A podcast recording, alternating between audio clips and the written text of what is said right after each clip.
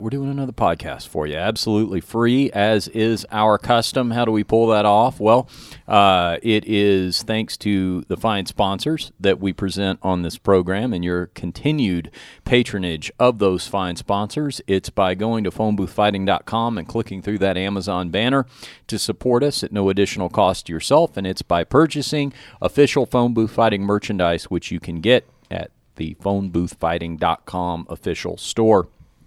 Also, uh, by going to iTunes, searching Phone Booth Fighting, and giving us those five stars. I know a bunch of you have been doing that lately. We appreciate it. Keeps us at the top of the internet podcast rankings, and that's an important spot for us to occupy. All right, Frank, we're going to jump around a lot on this show. We've got some fights to talk about. We've got some current events to talk about. We've got some crazy happenings to talk about. I went on a field trip. We'll share that. Roseanne Barr got fired. That just happened. Like just as we sat down to tape this podcast, word came down that uh, Roseanne Barr got the axe. You know what? Uh, what got her? Twitter. Yeah, Twitter's uh, Twitter seems to be a bad. Uh, got to be careful on Twitter. Depends on who you are, uh, but you got to be careful. And I guess even despite the fact that she had the top-rated sitcom of the year, she wasn't able to survive these uh, comments that she made on Twitter today. Uh, Mikey, do you have those? Let me pull them up, take a look. Slide them over to the big screen. Because she certainly wouldn't be the uh, first celebrity, Frank, to make controversial Twitter remarks. But uh, let's take a look here at what uh, what she said. Okay, so this is the one that really sunk her. her. Uh, it was in reference to Valerie Jarrett. Valerie Jarrett was an advisor uh, to President Obama during his term. We're going to get a look at Valerie Jarrett there since it's a, a visual poor joke. All right, here we go. Um, if you're watching on our Phone Booth Fighting YouTube channel, you can follow along on the video monitor. So that's Valerie Jarrett right there. Okay, there's Valerie Jarrett. So Roseanne Barr tweeted earlier today Muslim Brotherhood and Planet of the Apes had a baby equals VJ. And this was in response to something about Valerie Jarrett. So that's who she meant. First impressions. I don't even get it really. It's it's just calling a black person a monkey. That's all it is. I mean, it's like is boy to to to to torpedo your uh, the current state of your career over something as derivative as that. That wasn't even a funny way to go about it. I mean, I've heard some racist shit that can make you laugh. You know what I mean? Like people are more clever about it than others. If you're gonna say something fucked up, at least put some thought behind it. You know, at least be like, hey man, you know what I mean? Like, you know, there's some comedians I like that have some dark humor that, you know, that you could say some pretty outland I mean, Anthony Jeselnik, he says some pretty outlandish shit, but I still laugh. Yeah. You know, where that like uh, it just that just fell flat on its face. I don't even think it's funny. No, and uh, th- that one, and then she, why the Muslim Brotherhood and the Planet of the Apes had a baby. Like I, I, I, I'm still not understanding. Like how is that just referring to her being a monkey? Like Well, uh, I, I guess that's the Planet of the Apes part of it, and then the okay, I get that part. yeah.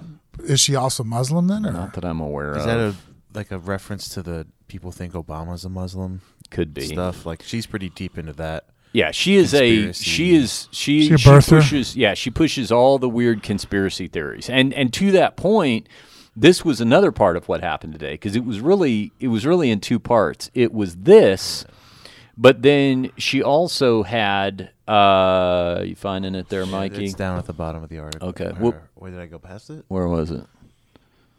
Okay, stop right there. Stop. Okay. There you go. Uh, yeah, uh, hold on. I pulled it up. This yeah. one. Yeah, well, it was two things. Okay. First, th- three tweets total, I guess. There was there was that one about Valerie Jarrett and the monkeys. There was this one where she claimed for a brief period of time this morning that Chelsea Clinton is married to one of George Soros's nephews. Now that's not true. I mean, it's just not true. Yeah, I mean, so so so there's marriage well, records. It's kind of easy to prove or disprove See that, this. right? Okay, this is my point. I whether I agree with you, disagree with you, whatever. The idea that people just say shit and don't look it up, don't know where they're coming from, especially when you have that big of a platform.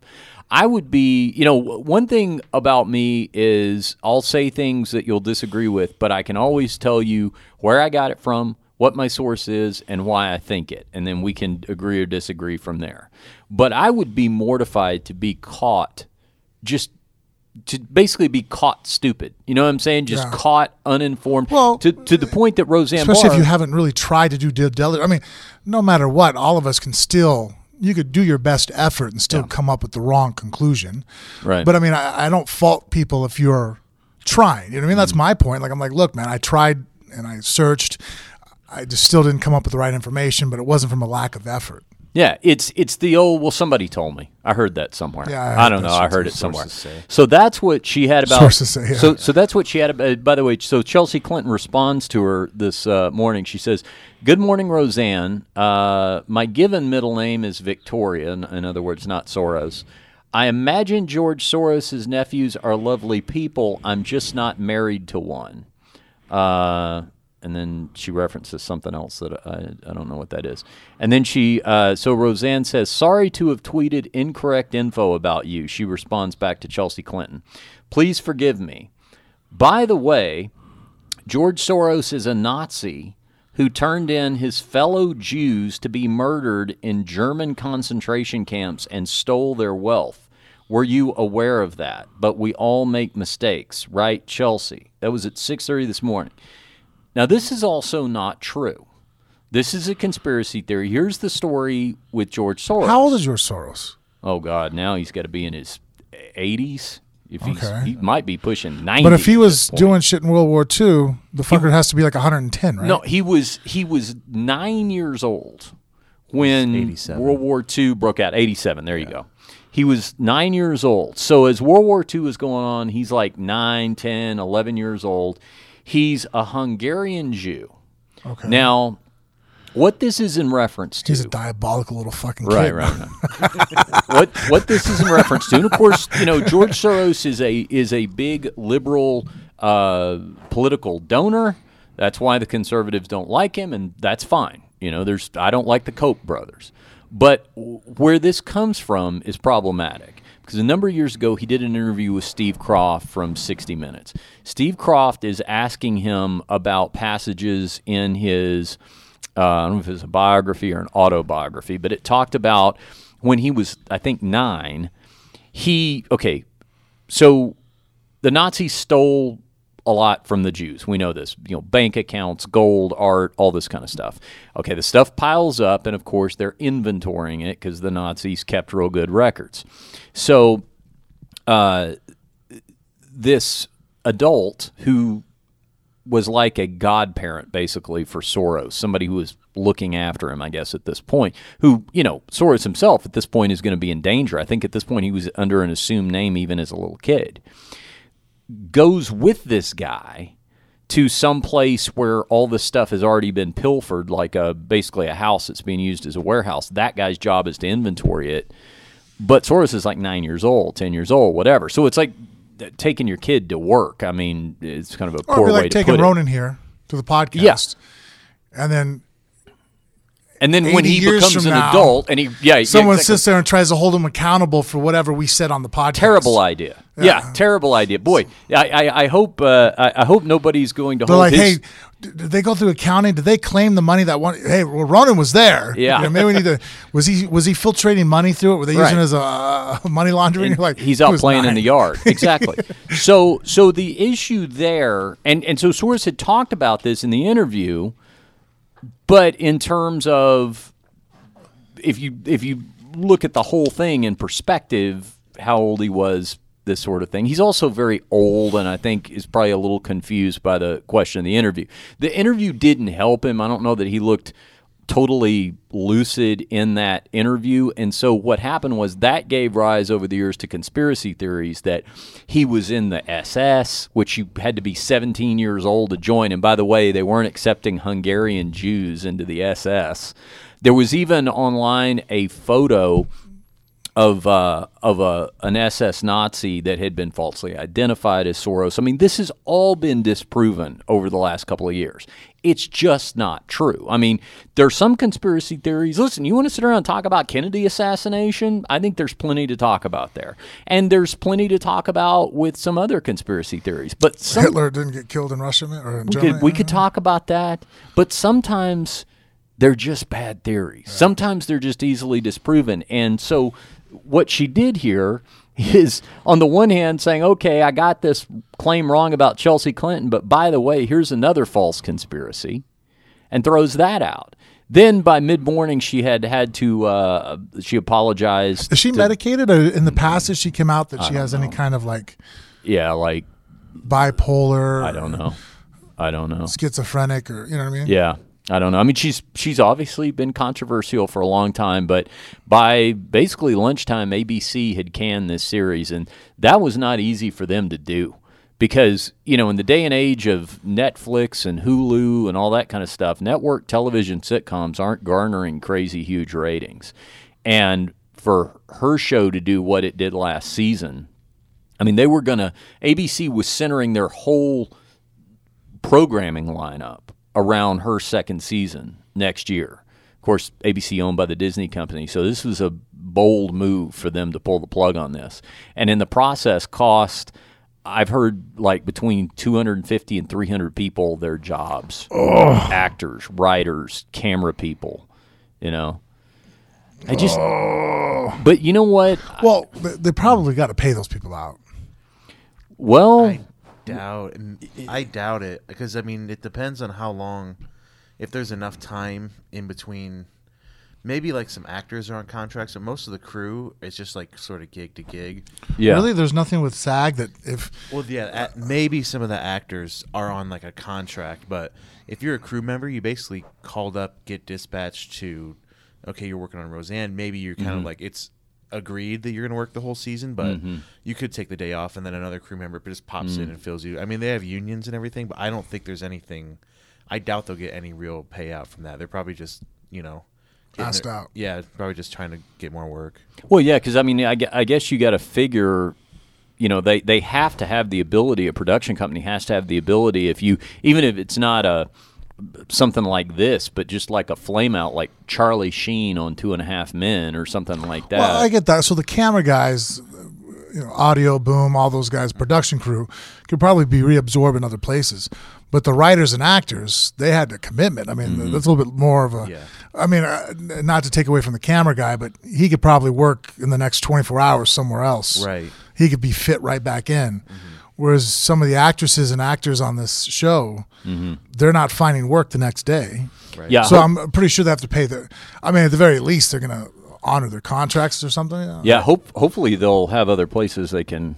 Yeah, that's what I Pull would 'em think. in. Like, I'm pretty sure actors, maybe the writers. I'm not 100, percent but Yeah, the writers they have like written out contracts, like we hear, and th- it's probably something in there. But Yeah, I can't. Uh, Yeah, Well, most- I, I saw this morning that even before this happened, before they uh, they axed the show, Wanda Sykes, the comedian, Yeah, yeah. she's a not a ri- I think a, some sort of advisor on the show, maybe writes partially for them. She quit, so she had quit Well, I this mean- morning before any of this happened. she's African American and lesbian, right? Mm-hmm. Yep. yep. Uh, Emma Rose Kenney, who is also on the show, that uh, I, I haven't seen the new show, so I don't know the, all the new roles they've added. But Emma Rose Kenney is uh, on uh, is Debbie on Shameless, which is one of my favorite shows on Showtime. She quit this morning before any of this happened, so there were already people going, "I'm out," you know. And I think one of the writers bailed as well too uh, before they they axed the show. So no comment from uh, President Trump yet. That's going to be interesting because he uh, touted the big ratings of Roseanne. Took a little credit for those when those came out a couple of months ago because the the Roseanne character is a Trump supporter on the show. So he was saying, "Look, you know, this is my fan base. These are my people. This is why uh, uh, this is why the show is popular." So it'd be interesting to see what he has to say Why about would that. she do that? she did apologize. Yeah, her Pretty- apology. pretty here we go. I apologize to Valerie Jarrett and to all Americans. I am truly sorry for making a bad joke about her politics and her looks. I should have known better. Forgive me. My joke was in bad taste. And then she said, I apologize. I am now leaving Twitter. Well, we'll, we'll maybe. I don't know. I mean, uh, now to play the other side, it's a shitty joke. Mm-hmm. It's, it's offensive. Cancel the whole show. I mean, can't they just fine her? I mean, Well- I mean, I mean, I don't know. I mean, Yeah. Yeah. that's kind of like you know, uh, you know, beating someone's ass for stealing the Snicker bar. You know what I mean? Like, I, I don't know. Like, not saying that she's right in what Mm-hmm. she did, but uh, is it really equivalent to canning the whole show? Here's the thing. It's That was her- pretty extreme, Well, if you think about it, though, her name is on the show. right? That makes a big difference. Okay. Like it's it's not an ensemble cast. It's not like okay, we're gonna Yeah, yeah, fire this person. I mean, you know, it's it's, gonna be hard show. to have the Roseanne show without it. Roseanne. Um, the other thing is, I I don't know how negatively it would have impacted their ratings necessarily, but it would have impacted sponsors because you've got a bunch of publicly held companies that cannot afford to be tied to any of this kind of thing. And so you would have sponsors jumping off. That would probably create a trickle down effect for ABC Disney on other shows, other things on the network. I mean, it, it- to me, I mean, and they this- can't show that they're being strong with her without canning her. I don't know. I don't think so. See, here's here was my response to this. I mean, This- it- you also could work in layers. You know what I mean? Like Mm-hmm. we could have started out with I don't know. let's fine her. You know, uh, and then see how the you know audience or you know our you know Mm-hmm. the, the the jury of you know the the public opinion comes Yeah. forth, and then if that doesn't enough, we can always come back and then I think the problem with that though is it's going to be viewed as though that's what you're doing. Like, okay, let's we really want to keep this. We want to keep making the money. Let me see. Almost like remember what happened with uh, um, uh, Ray Rice Yeah, the in the NFL. NFL? Because remember at first he got suspended. What was it? Two, games, games, yeah. or three Maybe games or something. four uh, Yeah. so it was it was minimal yeah, But they small. thought it was going to go away. until the video came out. That's right. So then it was like, oh well, we we got this wrong. We what were we thinking? We gotta we gotta you know tar and feather this guy. And so I I the thing is, I think with this, and I I'm one to really be careful with this kind of stuff in terms of words. You know, I don't like policing words and Yeah, because I mean, all a little bit of sort this. I mean, I don't know. I mean, a little bit of free speech. You know, like if she just wants to say something stupid, it's her right to say something stupid. Well, here's the thing. She's got the right to say as much stupid stuff as she wants to, and she can still do it. She can do it on Twitter. She can go around and do stand up. Get I say stupid stuff on stage doing stand up all the time. Right. But the difference is that you, when you're working for a big corporation like Disney, you know, they may not want to hang with that. You know, they may want to say, okay, well, you go off and do that somewhere else. We don't want to be tied to it here, and they've got the ability to do that. Like you, you don't have. Whenever you work for someone else, I do this Yeah, podcast. We don't work for anybody. No. You and I work for each other, and you and I've had this discussion before because whenever it's been brought up, the idea of oh, we could you know sell the show to a production company or go and do it on a network or something like that. The first thing that always comes up between the two of us Oh, is censorship. But what happens when they and see they would have the right to do it because then we would be getting a check from them. So I, I I see where this comes from. What I my response to it was uh, this morning on Twitter. I said the the the embarrassing part of it. And to me, that's what this. I, I think she should be embarrassed because the embarrassing part of it is it's not like she was taking some stand that you know is is uh, polarizing. But uh, but it was her belief, you know, it was her ideology. Like she wasn't she wasn't just taking some stand where I look at it and go, oh my gosh, I couldn't disagree more. But you know, hey, that's her opinion.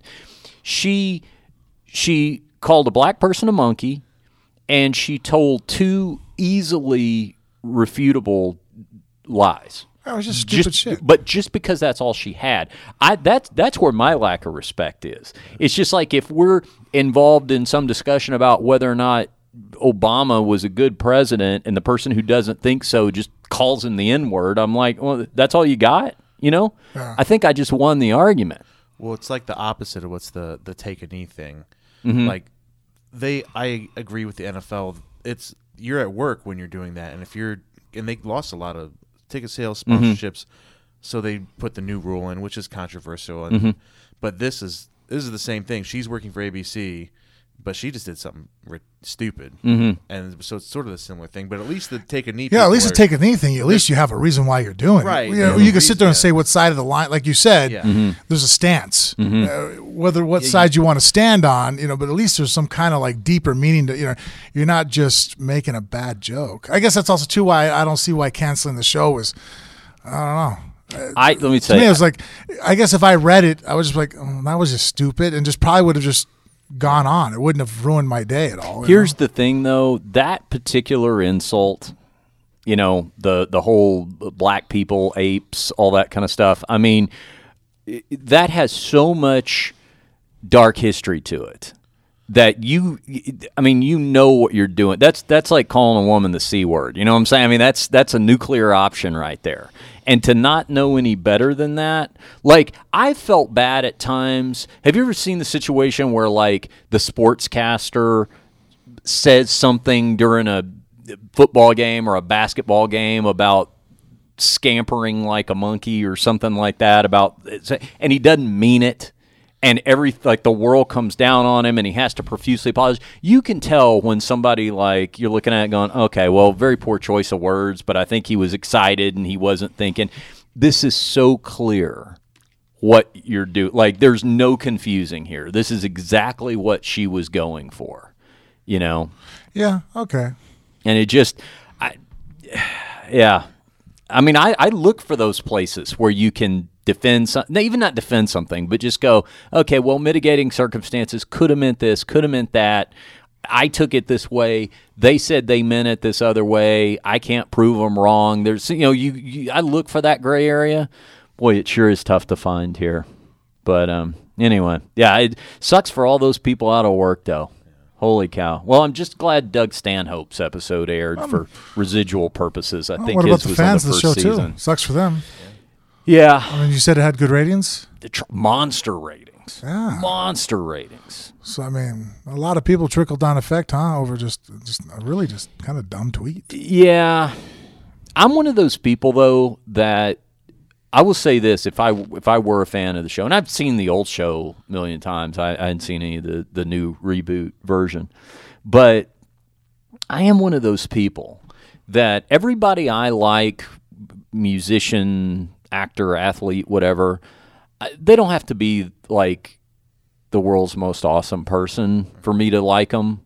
But if I find out that you're not a good per like if you're you're just really kind of a shitty person.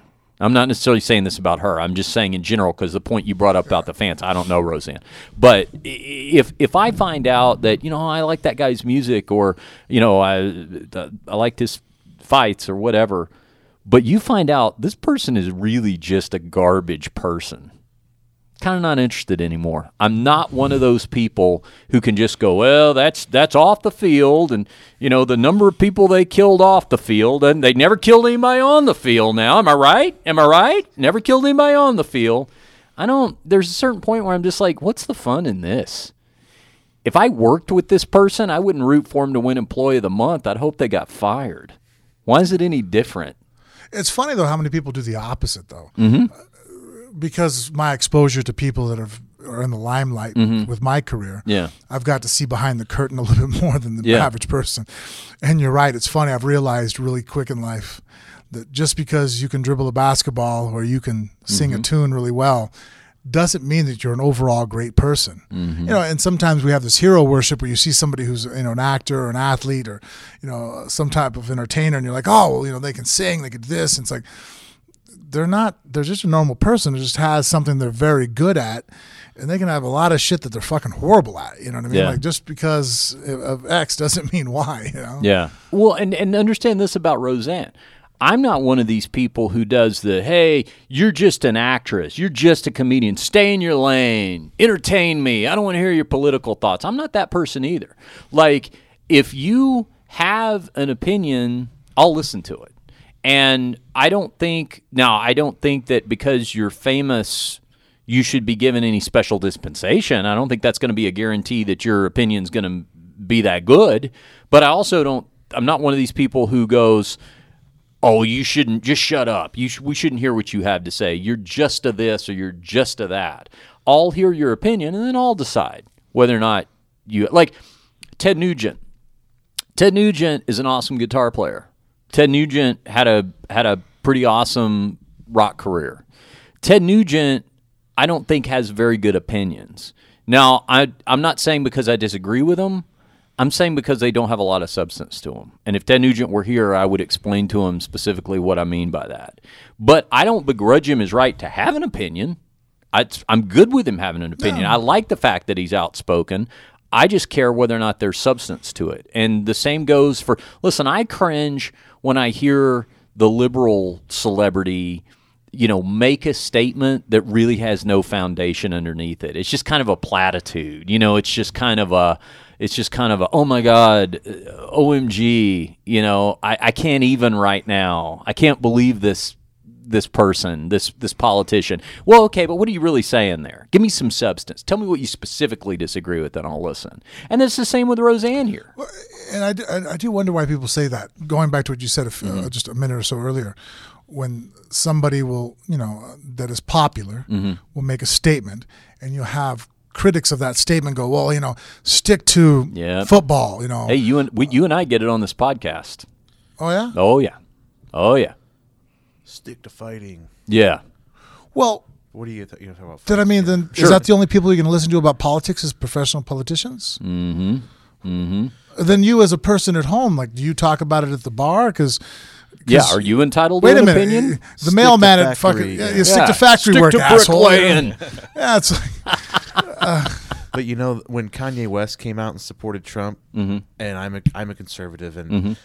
we do that a lot. Is like stick to acting, you know. Mm-hmm. But when he came out, everyone liked it, retweeted yeah. it because they agreed with him. And so here's and I think it happens on the other side, but I think conservatives were a big that happens to us a lot because mostly actors disagree with us. But yeah, and the Kanye West yeah. example is a good one because I'll tell you this: if Kanye West had come out and said, "I support Donald Trump because he's subscribing to supply side economics, and as a wealthy person, that benefits me from a tax standpoint," I don't like that. I don't think that's good for the greater good, but he would be correct. He is correct about that. He will keep more of his income tax money if he supports someone who supports supply side economics. That's not what Kanye West said. When they asked him why he's running around the red hat, he's like, I like him because he's got dragon energy. He yeah, he he does what people say he can't do it and then he does it and no one thought he could do it and he did it. And I'm like, "Oh, you don't there's nothing there. You're not really saying anything. You're just you just found a way to be a contrarian. That's all that is." Yeah. I mean, but but I don't. But I'm.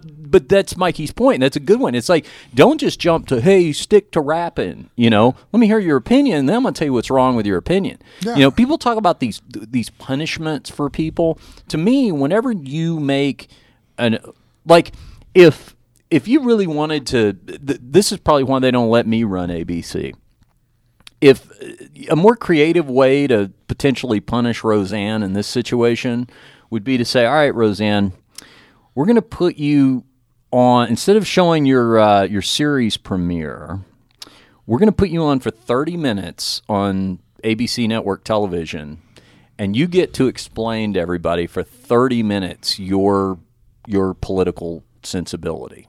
Just just go ahead. Here's the mic. Just explain to us the foundation of your conservative principles and just give somebody all the rope they need to hang themselves, you know? because I think a lot of times you're going to find there's not a lot. Because you know what? Out of everybody that got fired and everybody that's going to get hurt from this, she'll be able to bounce back. Oh yeah. Yeah. Now she's going to be the a martyr. Yep. Yep, she'll be well. Hey, maybe she'll get a uh, cabinet position in the White House. This is I mean, this is exactly. She the, do her own yeah. stand-up routine now and start selling out. She just picks the right states. Yeah, that's yeah, that's right. well, another victim of liberal agenda. Yeah, yeah. All right. Well, that was the news with uh, with Roseanne today. She eclipsed Michael Bisping's retirement. He can't be happy about that. Michael Bisping retired. Did you see that? He's uh, called it a day. He uh, announced it on his podcast, which is very smart, by the way. Frank and I subscribe to this idea of breaking big fighter news on your own podcast. Uh, he uh, indicated this is according to MMA Junkie. He indicated on his "Believe You Me" podcast that vision problems were behind his decision to hang up the gloves. You know, he's got the he's got the the bad eye. Yeah. Th- that came with the from the Bel, Bel, uh, That's why Belfort he helps fight. Vitor. Yeah. And my understanding about that bad eye was that it could be addressed once he for sure retired, that they can do something to it to help, but after that he couldn't fight anymore. So I think he was waiting on that, but I think he might have also been having other vision problems. I don't know. I See, mean, that's see interesting. going a lot You can't fight anymore. Like, does that mean he can't take a hit there anymore? I think that's what it means. I think it's like okay, we can like a you know a normal per, like a, a non-fighter. You know, this is what we would do to to fix them. But you have this occupation where you get hit hard in the head for a living, so we we don't want to do this until we know for sure you're not doing that anymore. I think is which is kind of weird because you know i think everybody who's had a long career we, Mm-hmm. we hear that from the doctor different things the one question always i guess comes out of my mouth is it like well well hey i still even if i'm not fighting professionally i still want to be able to train mm-hmm. You know I, I still like martial arts you know Yeah. that's kind of what i started out doing this for and and the idea of not being able to work out is horrible Well, maybe like I mean, talk about retiring is bad. Yeah. But then telling me that I can never be back on a mat again or never spar ever again, it's like, are you fucking serious? Like that's it? That's done? Mm-hmm. That'd be equivalent of telling me that. I mean, honestly, I don't know what would be worse. Tell me that, or I could never have sex again. You know what I mean? Like that's just you know, Mm. It's a part of you. boy, that's where you and I differ. You know, okay, we have so much in common, and yet sometimes you can just you can just find this line where I'm, I'm imagining being in the doctor's office going, "Oh, you mean as long as I promise to never get hit in the head again, I can keep fucking?" Okay, thanks, doc. Frank's going, boy, I don't know. Yeah. I have a I'm like, minute." uh, well, how hard? Yeah, I mean, I take okay shots. I mean, I'll make Yeah. sure we're wearing 18s. yeah. um. Well, that so Bisping Hall of Fame. Yeah, Yeah. I'd say so. Yeah. Uh, I, I think there's no doubt about that at this point because not only, you know, a lot of times, fairly or unfairly, I think you look at whether or not somebody ever held a title uh, in terms to, to define Hall of Fame credentials. Of course, Bisping has now at this point, so it's kind of cleared that up. But Yeah, like, because I think even before that, before he caught what's his uh, um, um, Luke uh, Yeah. Mm-hmm. with the uh, the left hook, Rockhold. Yeah.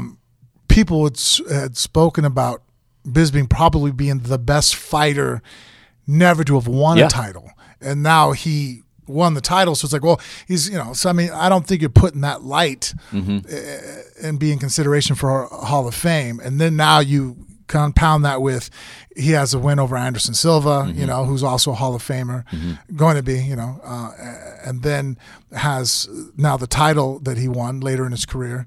I think that it's a no brainer. I mean, I think it's for sure shot. and he's up there with a number of records. You know, a lot Oh, of yeah. longevity fights. records. There's like fights, wins, Wins, yeah, yeah. you know, cage time. Not in first place on all those, but you know, at or near the top in a lot of these, just by virtue of his longevity. So yeah, I think. I mean, it could just make that that case about you know best fighter never won a title. I mean, we've had that uh, discussion before on the show about.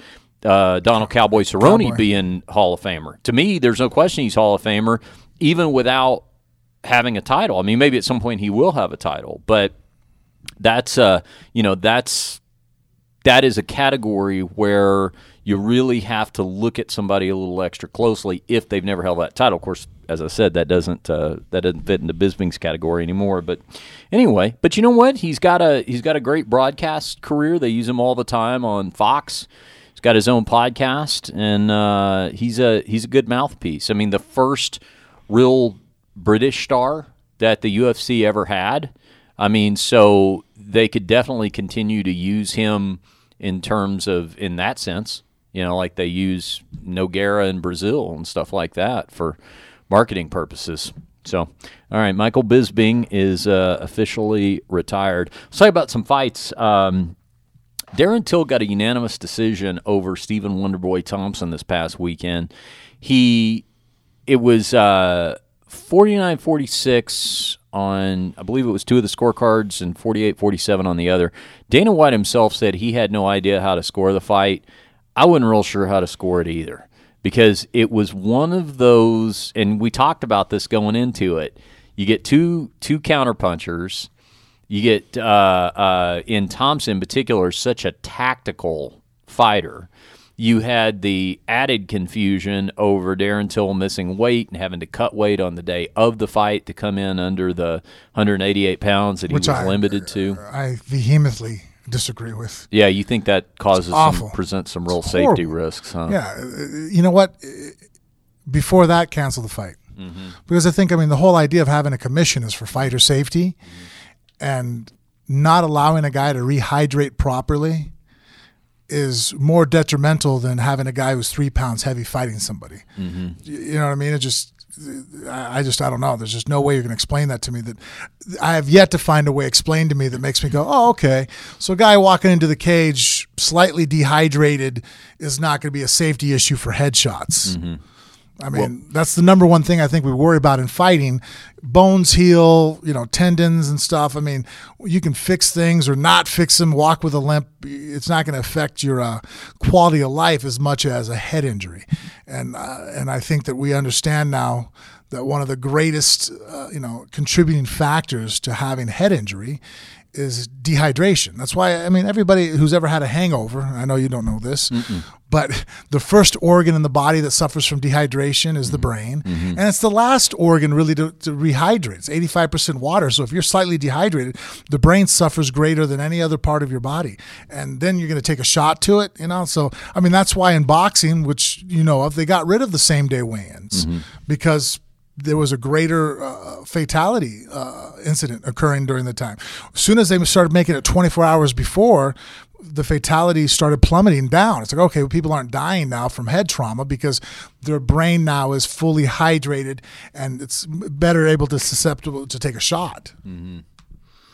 This is uh, what are you pulling up here, Mike? Uh, UFC fighters to miss weight in 2018 are seven and one. Uh, it was something that got tweeted around when uh, Till beat um, Wonder Boy. Oh right, okay, yeah. It it it was it was one of those fights that it's basically stayed completely on the on the feet. Um, it was you've seen Wonder Boy have other fights like this, um, and and difficult to to score. Some people, a lot of people had it for uh, Wonder Boy Thompson winning this fight. You think that's there's situations, Frank, where I mean, does history? Do you think history treats these kind of fights fairly in the sense of? And I guess all that really matters is UFC matchmaking. I mean, they're going to watch that fight, and you know, it's not like Thompson was blown out of the water or anything like that. You can make a case for him winning in terms of him falling too far in rankings, the time, the types of matchups he's going to get and stuff like that. Or do you think there's also the case where history looks at it and you've got that loss in your column? You know, and after a couple of years, you know how sometimes you've seen the fight, but a couple of years go by and then you kind of struggle to remember exactly what happened. Like, oh, was that a clear one sided ass kicking or was it real tough to score the fight? Maybe I don't remember Yeah, I think after, after a while, couple of people years. pretty much just remember whether it's a win or a loss. yeah. Yeah, and that, uh, as far as how it occurred, you know, memories dampen. You know, I mean, Mm-hmm. Yeah. sometimes if it's a real highlight, real, you know, finish, Mm-hmm. that'll you know come to mind. But uh, I think some of the more boring fights, you know, you might sit there and go, ah, it was close, or uh, yeah, just whatever it was. But especially the controversial ones, I don't think people really. I find that when you talk to people, they kind of forget if it's a close decision. They just kind of go, oh yeah, he, he won. Yeah, that that kind of um, that kind of sucks. Uh, well, it definitely sucks for Stephen Thompson, but you know, we talked about the fact that even if he won, you know, kind of being against that glass ceiling at this point with Tyron Woodley holding the title. I mean, maybe this is a chance for Stephen Thompson to go fight a couple other people, not worrying about a title shot at this point and seeing what happens with Tyron Woodley. Because once you've got two losses to somebody and they're still holding the title, I mean, maybe the most famous example of that was Miesha Tate and Ronda Rousey kind of hit that glass ceiling for a while. Just looking at John McCarthy's up look on this. Oh yeah, yeah. Thompson. I mean, uh, uh, Big John McCarthy. I think had uh, would have scored that in favor of Wonder Boy Thompson. I think was his position on it. But yeah, it's those are tough fights to to score uh, when you're watching something like that. When it's it's it's so tactical. Uh, Bellator. Uh, for their part, though, over at uh, Bellator 200 had uh, more definitive finishes, including this one. Now, I'm playing this on the laptop, Frank, right here, because I don't think we've got. Uh, we probably would get flagged on YouTube for streaming it on camera, but this is the co-main event between uh, uh, Caveman Rickels and Michael Venom Page. Have you seen much of Michael Venom Yeah. Page, kickboxer? Um, you know, this guy is is has been touted by Bellator for some time, and rightfully so as a as a real phenom. But there has been the question of, you know, what's going to happen as he starts to face uh, higher and higher level competition. This fight ended in a in a way that uh, I haven't seen a lot of fights end, which was Venom picking him picking him apart. Venom at one point uh, kind of clowning him, you know, um, taunting him, and Rickels quit on his feet. Verbal submission. Just said, "That's good. I've had enough." How often have you seen that? Um, well, on the feet, I've never seen it so far that I can recall offhand. I couldn't recall a time either. I've seen guys quit on the stool, Seen that but not during the fight. during the middle of a round. Yeah, And not for an injury. Just you know what? I'm not winning this fight. yeah. I, I, I don't think I've ever seen it. I'm trying. I'm really sitting there going, have I ever seen Yeah. that happen? A guy, Well, we're going to see it happen here in a second. I think it was a second round. I think they go ahead and get all the way through the first round here. Uh, but uh, you can take a look and see uh, see what you think. I mean, this was just a matter of Venom Page uh, hitting and not getting hit. The the speed disparity was pretty obviously on display from the from the very beginning. Hey, quick side note: Can you could you fight in those gladiator things like Rickels is wearing? I, I don't think you can grapple very well with those. Those are weird. They always remind me of the car wash. yeah. They're, I'm talking. because even sometimes when I've worn the split in my yeah, shorts, yeah. I've been rolling with people uh-huh. and their knee will stay on Yeah. the material and all of a sudden I'll go to move and it'll rip or catch. So that's why I've kind of, if you notice, never been as drastic with the slit. Yeah. Because, uh, you know, if you grapple and train on the ground, it just, you know, kickboxing, I don't think it matters as much or stand up fighting. Mm-hmm. But on the ground, when you're grappling and wrestling, it, it does. It gets in the way and uh, it can be actually get in the way against you. Yeah, and that's just if you've if you've got the cut up uh, Yeah, so both I mean, legs. But so I mean, I've thing- never trained with anything like that on. Yeah. So I mean, if that's hard for me, I can't imagine. That seems like that, you know, times ten. You know. Yeah, we're talking about the. Uh, if you've ever seen the fighters who have like the, I call it the gladiator look, but it's like twelve strips of material that are all separate and dangling. All right, here's here's uh, Page kind of doing his mocking stances here. About a minute and a half left into the first round. Uh, I've, I've mostly seen boxers wear those. Yeah. that's happened a lot. But yeah, MMA that I've seen it, you know, K one kickboxing yeah, matches. Yeah, where you know it's not going to the feet like Yeah, or but going to the especially if you fight off your back. Yeah, I've had guys, like I said, put their knees or step. Mm-hmm. You know, like you know, if, if I go and you know. Uh, up to do shin to shin, or you know, and, Mm-hmm. and someone's standing between my legs. I've had guys step on my shorts, Mm-hmm. and then if you go to sweep or move, all of a sudden now it's like, Mm-hmm. you know, you go to stand up and now you're pinned to the mat. You know, yeah. Also, not good for sponsors. He's got something written on several of those strips of material, but I can't make them out. yeah, out. especially for TV. I don't know if live it was any better, but Yeah, I'm having a hell of a time making it out. yeah. All right. So I think there's about 45 seconds left in this round. Let's see if we can just uh, get to the part here where he uh, submits. I want to see what you uh, what you think here. Uh, let's see here. Okay.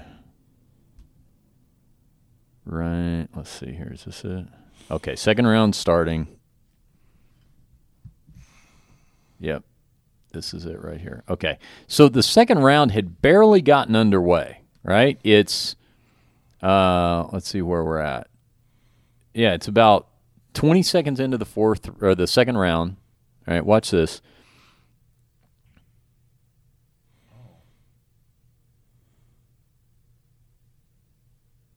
All right. All right, Page hits him with a big overhand right, opens him up. Look at that. Hit that was the, that was the signal. He was like, "I'm done." You ever see anything like that? No.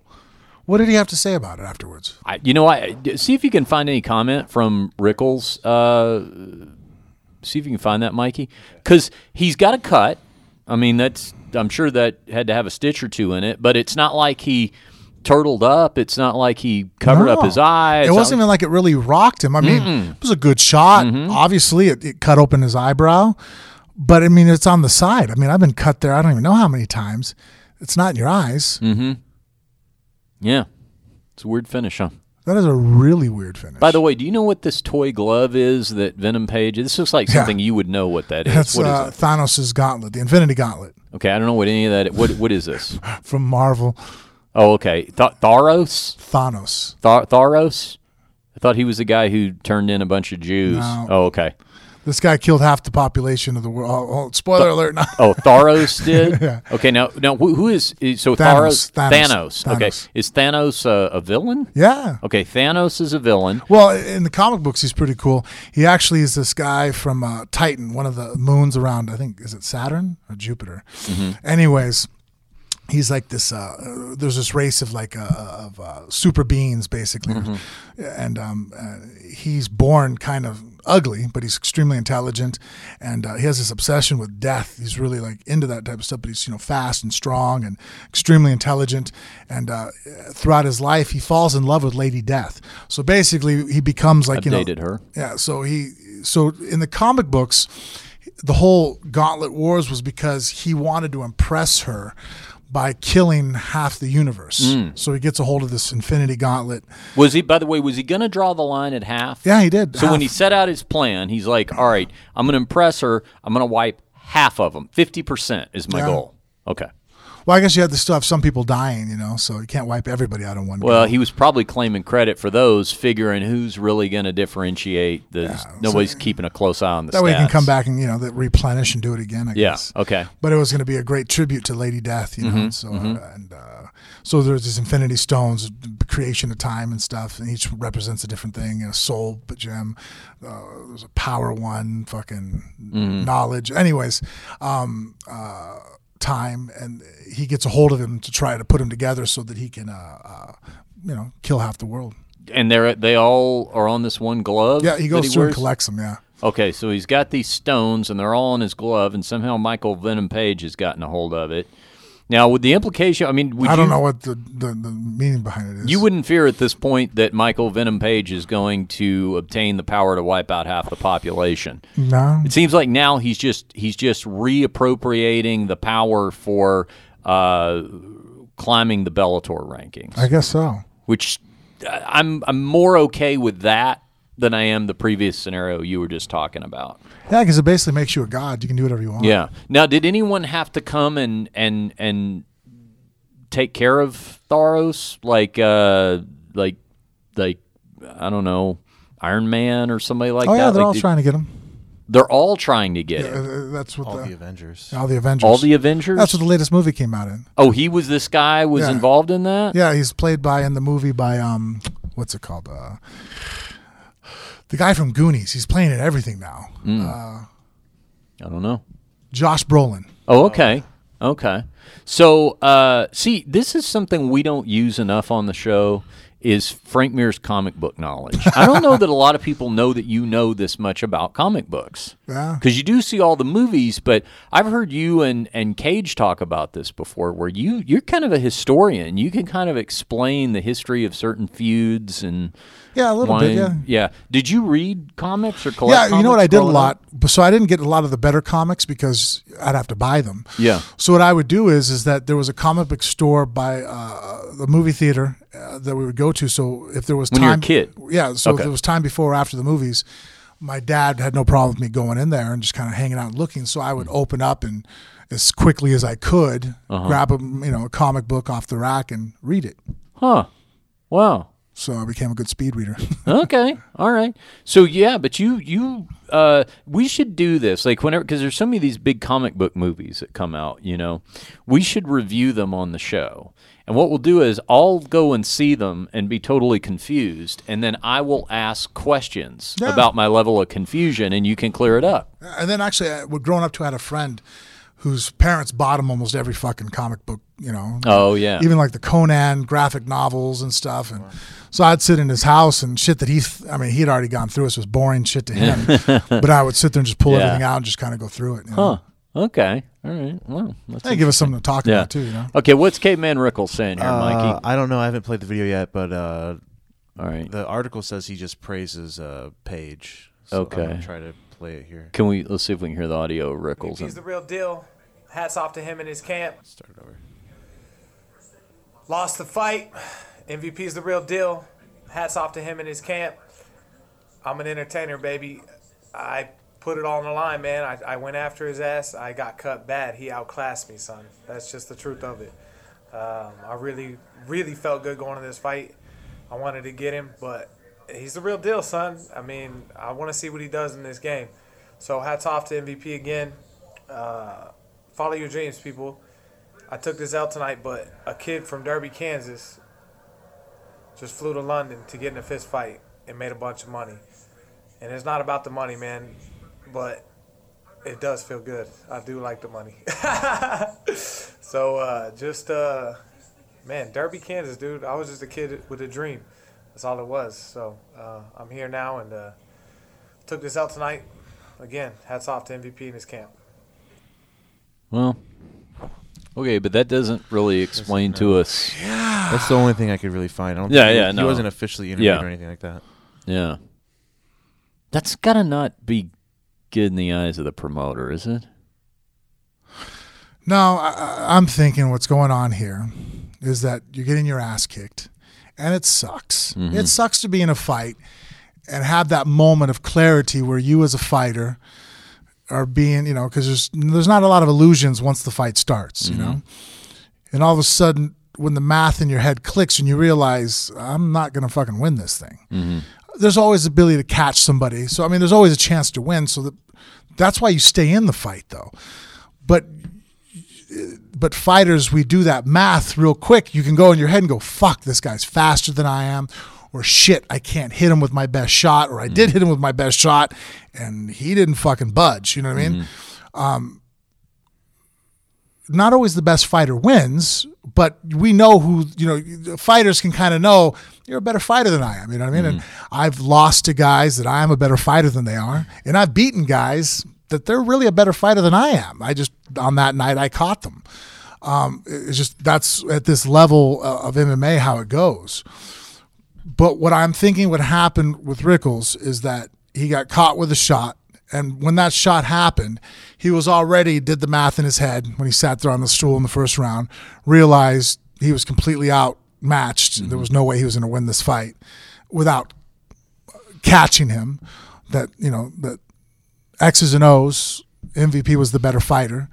And so I think that once he had a bad enough cut and realized that he was sliced, it was his doorway out, you know. Mm-hmm. And, and we say that where guys are looking for an excuse to quit, but usually it's not that obvious. Usually it's more or less like here's one that's not obvious, and, and probably people are gonna be pissed that I say this.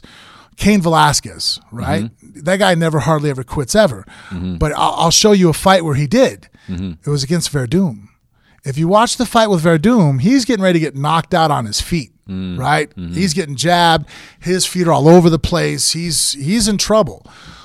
He shoots a double and puts his neck right into a guillotine. Mm. He gives it to mm-hmm. Werdum because it was easier just to get submitted than to continue getting his ass beat on his feet Yeah. so that's when you say when fighters we look for a way out. You know what I mean? Um, it happens. You know, I mean, I, I did that one time early in my career against a guy, Pe de Pano, and you know, I was losing the fight. You know, it was first fight back from injury, mentally still not hundred percent. As soon as I got cut, like it freaked me out for some reason. I don't mm-hmm. know why. It just, you know, and then once he got into a good position, you know, on half guard, he started hitting me with shots. I could hear the referee say, "Improve your position." I just kept my guard up, knowing that, oh well, the fight will be finished. You know what I mean? So fighters usually that's more or less the way they'll do it you know like not by tapping not by getting the referee to involve. But you know we kind of all know as fighters you see that guy that kind of doesn't fight back or doesn't improve his position you're like oh okay he's done. He's not gonna quit verbally so the crowd mm-hmm. sits and goes oh you quit but he's quitting do you know what I'm saying? Like it's a, mm-hmm. a really finite difference, but it's like, ah, he quit. You know, he stopped fighting back. He didn't want it anymore. He looked now. He goes, he, you know, he just he curled up into a ball, and, and, and he knows. We know the rules. You sit there and hit me six or seven times unanswered. You know what I mean? I mean, I, you can see there's guys like in my last fight with Fedor. I don't even remember the last six or seven shots. Mm-hmm. That's not me throwing in the towel. Right.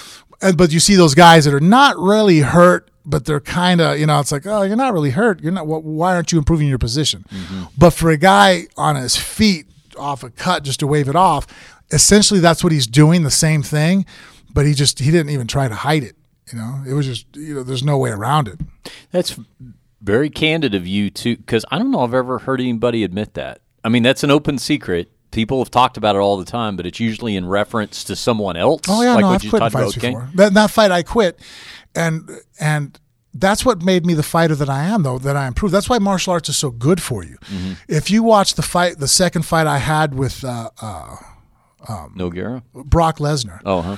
Brock caught my arm from half guard and caught my arm behind my neck. Mm-hmm. Right, he was underneath my head and he caught my my tricep in the first round. At one point, all I could do was put my hand in front of my face, and he's blasting me, mm-hmm. hard shots. Mm-hmm. When I the bell ends, I get up, my face, I'm draining blood. I smiled because I conquered that demon. Mm. Because that demon that haunted me before against Pe de Pano, where when things went bad in a fight, where I was like, "Fuck, where's the door?" Because of always being a big, strong, fast athlete, I was mm-hmm. always very intelligent. I picked things up so quickly. Everything athletically came easy to me as a young man. Mm-hmm. That's not a good recipe for mental toughness. Right. So it wasn't until after the accident that I got a lot of my athleticism put on hold for a while. Mm-hmm. Then all of a sudden, the Pe de Pano fight brought out my insecurities. And then I saw, oh shit, I'm really a coward when it, shit gets hard. Wow and then I didn't like how it looked. I didn't like how it made me feel. Mm. It kept me up for weeks. There's still times now I have a hard time. Like I'll sit there in my head and I'll go, "Fuck, I did that." The only thing that gives me any kind of solace is that now I know that I've met the same situations and fought through them. Mm-hmm. You know, and, and that's the thing when people talk about oh being mentally tough, it's like, eh, you know, you could be born into a situation that creates mental toughness but mental toughness is definitely not a nature thing. I think it's a nurtured thing. You know, around you, you know, whatever, you know, uh, environment you're in, does it invoke you to have to persevere and rise? And that's one good thing about martial arts and so all sports in general, but martial arts most specifically, that one on one battling that no matter how much of a pussy you started out, can, if you stick through it, I don't care how many times you get knocked down. If you're willing to get back up, it's going to make you a better person. It's going to make you tougher. And that's why, you know, the Nogueira fight, I was able to come back from behind mm-hmm. and win in such a submission because even when I was rocked silly, those thoughts of, oh, fuck, I don't want to be here anymore are gone. Now, anytime a situation gets bad, I just try to think of solutions. I'm like, oh, fuck, this sucks which way do I go? You know, how do I fix this? How do I go? Because mm-hmm. pain is irrelevant. It's kind of like when people, you know, I, I actually started just carp, carp, compartmentalizing different aspects. It's like, well, what am I really afraid of? Mm-hmm. You know, like what really is making you afraid right now? Like right there against, you know, a Venom Page, mm-hmm. what was Rickels really afraid of? Mm-hmm. Looking silly. If you think about it, it's pride. Pride is probably the number one thing that most fighters is our greatest fear, is our ego, right? Not physical pain, because we don't really feel pain during the fight. And it's not that we're superhuman, we're just like anybody else. It's like uh, it's like being in a car wreck. Anybody gets in a fender bender, you don't really feel it while it's happening, right? Mm-hmm. Now, look, 30 minutes later, you're like, oh, fuck, my neck. I can't look anywhere. But while the accident happened, you can get out of the car. I've, I've talked to people who've gotten out of a car, foot's broke, you know, they're whiplash like a motherfucker, but they got out of the car, looked, went and checked on the other person. You know, 15, 20 minutes later, all of a sudden the adrenaline settles down. I'm like, oh shit, I don't feel right. Mm-hmm. Same thing with fighting. I've taken shots and it's not pain, but it's ego that's the hardest thing. So then that's when I, I broke it down. Okay, what's the worst thing in the world to me? Is it getting my ass kicked? Is that really what scares me the most, or does quitting make me feel th- the worst? Yeah. And I realized for me, I'm like, well, look, everybody gets their ass kicked eventually. If you face tough enough competition, it's going to happen. But quitting is a choice. I can choose not to quit and just die, you know, mm-hmm. Which I always thought was preferable, you know, like now I do, you know, because I've seen both sides of it. I've seen me get my ass kicked and I've seen me quit and I've looked at it and going, oh yeah, quitting is way uglier. You know, you mm. know, you go out there and compete, it happens as far as ass whoopings. Mm-hmm. Um, but quitting and doing that, like, hopefully, you know, Rickels could be a better person now because if he looks at it, he'll be disgusted with it. You know, mm. as he gets older, he'll look and go, "What the fuck? Why?" You know, it's- fuck that. I'll take my ass whooping. You know what I mean? Like, you know, I'm not going to to to throw in the towel this easily. Well, and I think also talking about um, that in those terms, if you quit, and you know when we say quit, I mean if you essentially chose not to adhere to the referee's admonishment Right. that hey, you got to improve your position. People don't talk about that fight in your history the way that they do the Nogueira fight or the Lesnar fight. I mean, the Lesnar fight was on the but probably got to be the biggest stage you ever had. That was UFC Yeah. 200. The Nogueira fight is, I think, for most people, arguably your greatest win because of the back and forth that was Yeah. going on that round and everything. Um, but that also goes to show you if you're you're laying this all out as a cautionary tale that you experience that on a lower level in a fight that you know is not one of the more talked about fights of your career so that you were prepared to persevere on the bigger stages. Mm-hmm. One which resulted in a signature victory the other in a loss but in I, I guess you would say a moral victory. In fact as you were talking about it i think your wife told me one time that that was her favorite fight that you ever had was the second Brock Lesnar Yeah. fight. And it surprised me at first when she said that, just because you think, oh, that, that was a loss. Wouldn't you take a win? And she said, no, because of everything that factored into it, that she saw that that perseverance, like you were just Right. saying, as a victory in and of itself, which now that you kind of put that picture in the frame sort of tells me she probably was seeing a lot Mm-hmm. Yeah, of everything you just laid out, right? Yeah, because I controlled everything that was within my control. Yeah. I, you know, I, I did everything I could possibly in the fight. Uh, Lesnar was, was a better grappler than I am at that point in the career, and, and caught my wrist very well against the cage in the second round, and was able to get the stoppage. Uh, and so, but I mean, I came back in the second round after the first round being pinned down and, and, and my ass beat for a good three or four minutes of it, you know, trying to knock him out, you know, and trying to kill him, and jumped up and did a flying knee. You know, uh, my ambition to finish him was was at a obviously was there. And then the Nogueira fight, it came to fruition that I was able to come through with a, a, a finish. But the part that she was happy about was that I slayed that inner demon. And you know what? And here's the thing: I don't think he's ever fully dead. That's when people sit there and go, "Oh, okay, well, you know, you know, I've accomplished this goal. Means I own it." I'm like, "Yeah, just because you slay that demon once, he doesn't mean he goes away." So I'm always cautious of my training, of my mindset to make sure that if I see something I do and I'm like, "Oh, there, I see that. That's a, that's the evil head of that." Quitter, you know, or of that, you know, uh, that weakness starting to ever come back, I'm very aware of, of, and I have my steps of techniques on how to address it, you know, and uh, and try to push my boundaries because everybody has a breaking point. I hate when people tell me I, I, I won't be broken. I'm like, yeah, nah. Then you know what? You've never been pushed hard enough because I have friends that are, are military, SAS, you know, uh, been shot and captured by the, you know, by the enemy. They're some of the toughest motherfuckers you'll ever meet in your life. And I'll be like, hey, did you ever break? And they're like, yes, I had my moments that I've broken before. I'm like, oh, okay.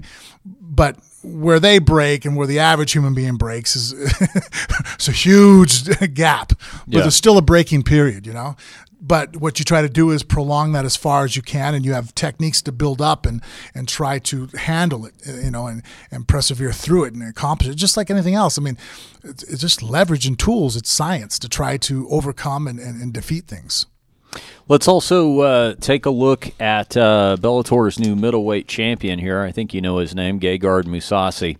He uh, def- defeated uh, Rafael Carvalho in the main event of uh, Bellator 200 in the uh, first round and snapped what was a long winning streak by Carvalho. I think it was nine fights, 12 fights. I mean, pull that up, Mikey, Rafael Carvalho. Um, see what his record is. Uh, you're seeing uh, Mousasi here, uh, basically from the start of the round, Frank, just uh, like a, a backpack.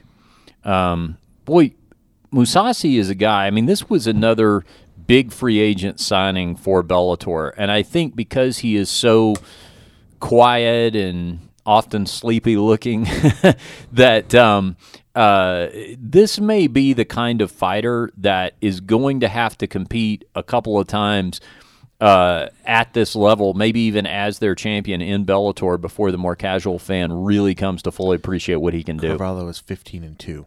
15 and 2 and had not lost since his first fight. So that means so that, that was what a 15 and that was a 15 fight win streak. 15 fights, damn. Last loss was in 2011, his very first fight.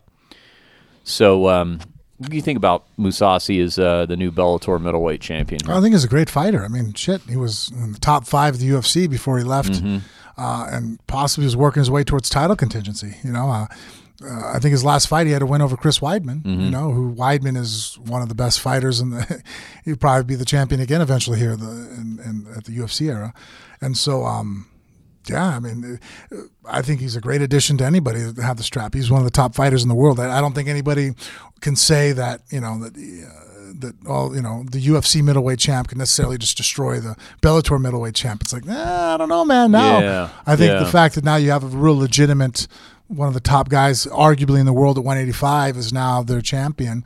You know, if if his, he stayed in the UFC, he might be the UFC middleweight champion. Right That's a good point. I mean, in, at this point, it establishes some some parity in between uh, promotions. Here's the finish, by the way. Uh, Carvalho's covered up. Referee's telling him to fight back.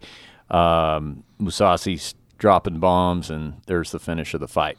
Yeah, because you know what? I got to be honest with you. Uh, if right now Robert Whitaker and Gegard Mousasi were going to fight each other, I think I'm taking Gegard. Interesting. What about Yoel Romero? Who do you like in that one between him and Mousasi? I might go with Gegard too on that one. Five round fight, Yeah. Gegard. Three round fight, Yoel. Wow. Yeah. And of course, we're about to see Whitaker and uh, Yoel rematch for the uh, UFC middleweight title. Well, good things happening over there in Bellator. All right, so here's what we're going to do. Um, to pull back the production curtain, a couple of days ago, Frank and I were up here taping, and we started out on the show. This was it was Saturday. No, was it Saturday? When was it? Yeah, it was before the Till fight because we were talking about Till missing weight, Yeah. yet the fight was going on. Okay, so what happened was uh, we were taping and uh, uh, we had to cut it short. Frank got called away for a meeting. So, uh, what you're going to hear is uh, us talk about uh, Frank's birthday, his big birthday, and then I am going to uh, bring a dark cloud over the entire room uh, by telling a uh, harrowing and depressing tale of my youth. So that we're going to end on that high note. So I will now go back in time. I think we did this on the last episode too with too, Ricky? Rocket. Yeah. Yeah. We will now go back in time for the second half of the show, and uh, you can uh, uh, go back in the Wayback Machine with us a couple of days The ago Wayback. to when we were here. Okay, here we go. Uh, here we go, Mikey. Hold on. Doodle-doo-doo, doodle-doo-doo, doodle-doo-doo. Frank, this episode of Phone Booth Fighting is brought to you by Low T Nation all over the United States. We're hearing from Phone Booth Fighting listeners, males who are uh, passing their 30s, getting into their 40s. Maybe they're all the way up into their 50s and their 60s. They're going to lowtnation.com. They're calling the toll free number. And shortly thereafter, life is changing for them. Maybe you can explain a little bit about how that works. Well, that's why I brought Bryan on the show to be. We've got Bryan Lacey, uh, before. Frank's uh, before. Before and after. No. Frank's They, they're gonna, they're gonna low tee me up. We're gonna get my wife to comment on the improvement within the bedroom, and physically, She won't take month long trips anymore now. This is this is the, the last time I'm wearing clothes, so it's got to work. she won't let him out of the house anymore. That's uh, if you're watching on our phone booth fighting YouTube channel, you see uh, Bryan Lacey, Frank's ACB commentary partner, up there on uh, Skype, all the way from the UK. So he'll be uh, joining us. But uh, Yeah. first, more on that from Frank. Yeah, Low T Nation. You give Brandon and uh, Jason Weeks there, give a call. They'll give a consultation over the phone, see if you're even a, uh, a prospect for it, if it's something that could help you out. If it sounds like you're checking off the right boxes, uh, they'll give you go ahead and give you direction to one of the local uh, blood draws, a uh, um, Clinic clinic. What's the name of the one we always like use? LabCorp. LabCorp, Yep. thank you. A LabCorp, which you have one in almost every state, uh, or you have one in every state, almost in every every major city. At that point, they'll draw your blood, and that's pretty much the most physical effort you're going to have to put forward, most inconvenience you're going to have. Because after that, they'll have the physicians analyze the uh, results, and if uh, anything you require to get you back to feeling at 100%, where you're firing on all cylinders, all your hard work, you'll get the most out of it. You'll leverage your uh, your your work ethic, and uh, it'll be shipped directly to your door. At that point, everything comes right to your door, and uh, you turn back the clock from there. So it's uh, lowtnation.com is the website. The toll free number is right there. Be sure to tell them that Frank and myself sent you, and you can be the next success story among many phone booth fighting listeners who are turning back the hands of time thanks to lowtnation.com. The show also brought to you, Frank, by Ellefson Coffee Company. EllefsonCoffeeCo.com is the website. Our buddy Dave Ellefson, the uh, bass player of the legendary thrash metal band Megadeth, has himself a coffee company. And uh, it is uh, coffee with a metal theme, ladies and gentlemen. And uh, that is a match made in heaven for me. Uh, go to ellefsoncoffeeco.com and you'll see what I'm talking about. Dave is a coffee connoisseur and he's got some amazing roasts, many of which have musical themes.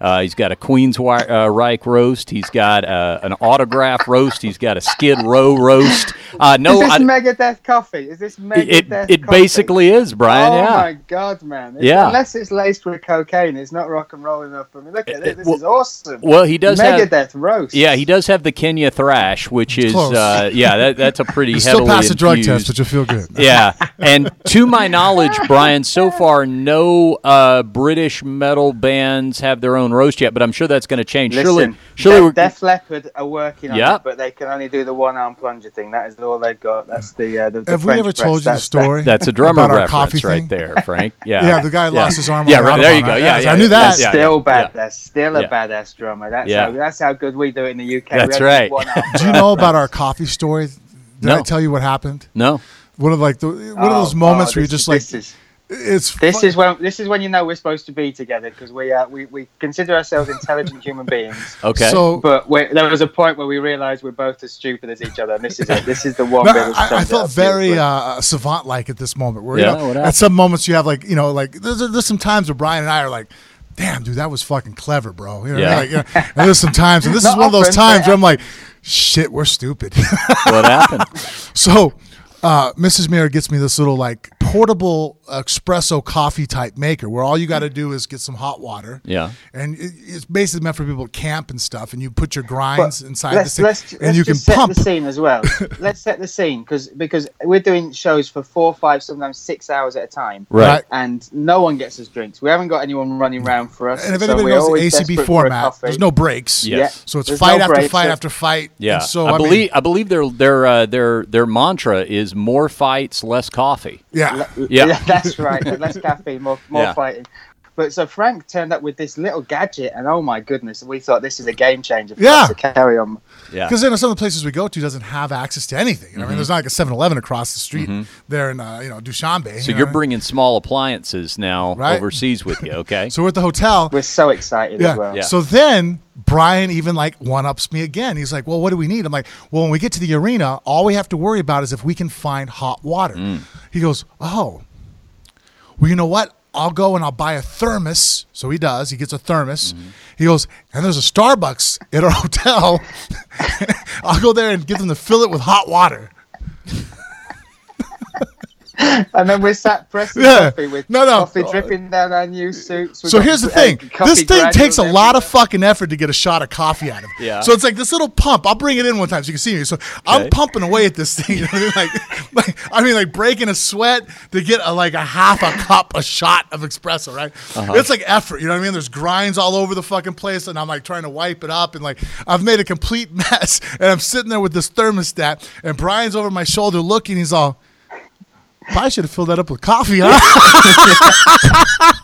But this, this the, the, the way it actually fell, because this was the moment where we both looked at each other. So we, we, we were pressing away, and it was ridiculous because we're commentating while he's making coffee at the same time. And uh, and then he, he goes, "Hot water's really hot, bro. Where, where'd you get it from?" And I, I said, "Starbucks." And he just looked at me and was like, Oh, I know that look. "Dude, dude, that, that's when we knew it was a marriage made in heaven, mate. That's two two fools will never differ. Let's Well, put it that way." Maybe what we need to do is send uh, some and coffee on the road with you. So uh, we take care of all that, and you can just bypass Starbucks altogether. Uh, EllefsonCoffeeCo.com is the website once again, and if you use the promo code Phone Booth at checkout, that's promo code Phone Booth at checkout, it's going to save you ten percent off your entire order. So uh, quality coffee there with uh, a rock and roll vibe at EllefsonCoffeeCo.com. Remember to enter the promo code Phone Booth at checkout. All right, it is. Listen, I, I know I've I've walked all over your adverts, and I'm also Yeah. walking all over your link now. But Yeah. I've got to say this, gents. You've you've got testosterone as your one of your sponsors. Check. And coffee. This is this Check. is middle aged podcasting. Yeah. if your next one, if your next one is hummus or some sort of ankle Viagra. or whatever it We might need a, be, we yeah, need Viagra. a, that's we need it. a, a You Viagra tick- Cialis tick sponsor. and We're good. tick all the boxes. This is this is middle aged men podcasting, and I'm proud to be part of it. Gents. That's proud right. To be part of it. This Oh, pretty soon, we'll be even again. Yeah, not far, mate. Four days. Four Yeah, days. four days. even. What are you talking about? Well, his birthday's on the 31st, Oh, 79. oh, oh, right. You're I'm basically s- the same uh, age. I got yeah, you. I'm Okay. seven days older than Oh, happy birthday early there. Uh, Thank uh, you, Bryan. my Yeah. friend. There we go. I always respect my older, wiser mis- partner, Mr. Frank Mir. So, uh, Yeah, uh, yeah, Yes. yeah, I'll follow his his lead. yeah. Uh, well, what we're doing is it is it is actually Saturday morning here in uh, the United States. Bryan's over there in uh, the UK, but uh, Frank wanted to get up early on a Saturday morning and uh, do a podcast. And by God, that's what we're doing. Uh, we got Bryan skyping in. Nick Diaz is not with us. Uh, to my knowledge, he is still in jail. Uh, did you hear about this one, Frank? What happened? Did you hear about this, Bryan? No, Nick, tell us- tell Nick got all. himself in some trouble. He's sitting in the uh, the Vegas jail right now. was Apparently, Vi- Thursday. violent Oh, I did hear about this. Yeah. yeah, yeah. Domestic, uh, domestic abuse. Yeah. broke some lady's hip or something. That's the charge. Uh, uh, broke a hip.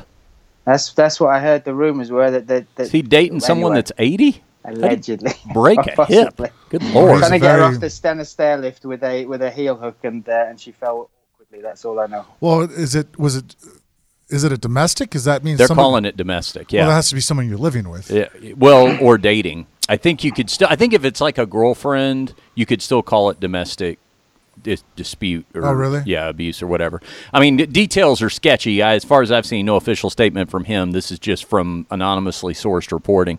But Thursday night, I guess, uh, very angry that he was not invited to your birthday party. Nick Diaz went off the rails here in Las Vegas, and uh, uh, the, I, I did see. I believe this was according to MMA Junkie that. Uh, he re- they're saying he resisted arrest, and so twelve cop cars got called, a dozen cop cars to Wow. take him in.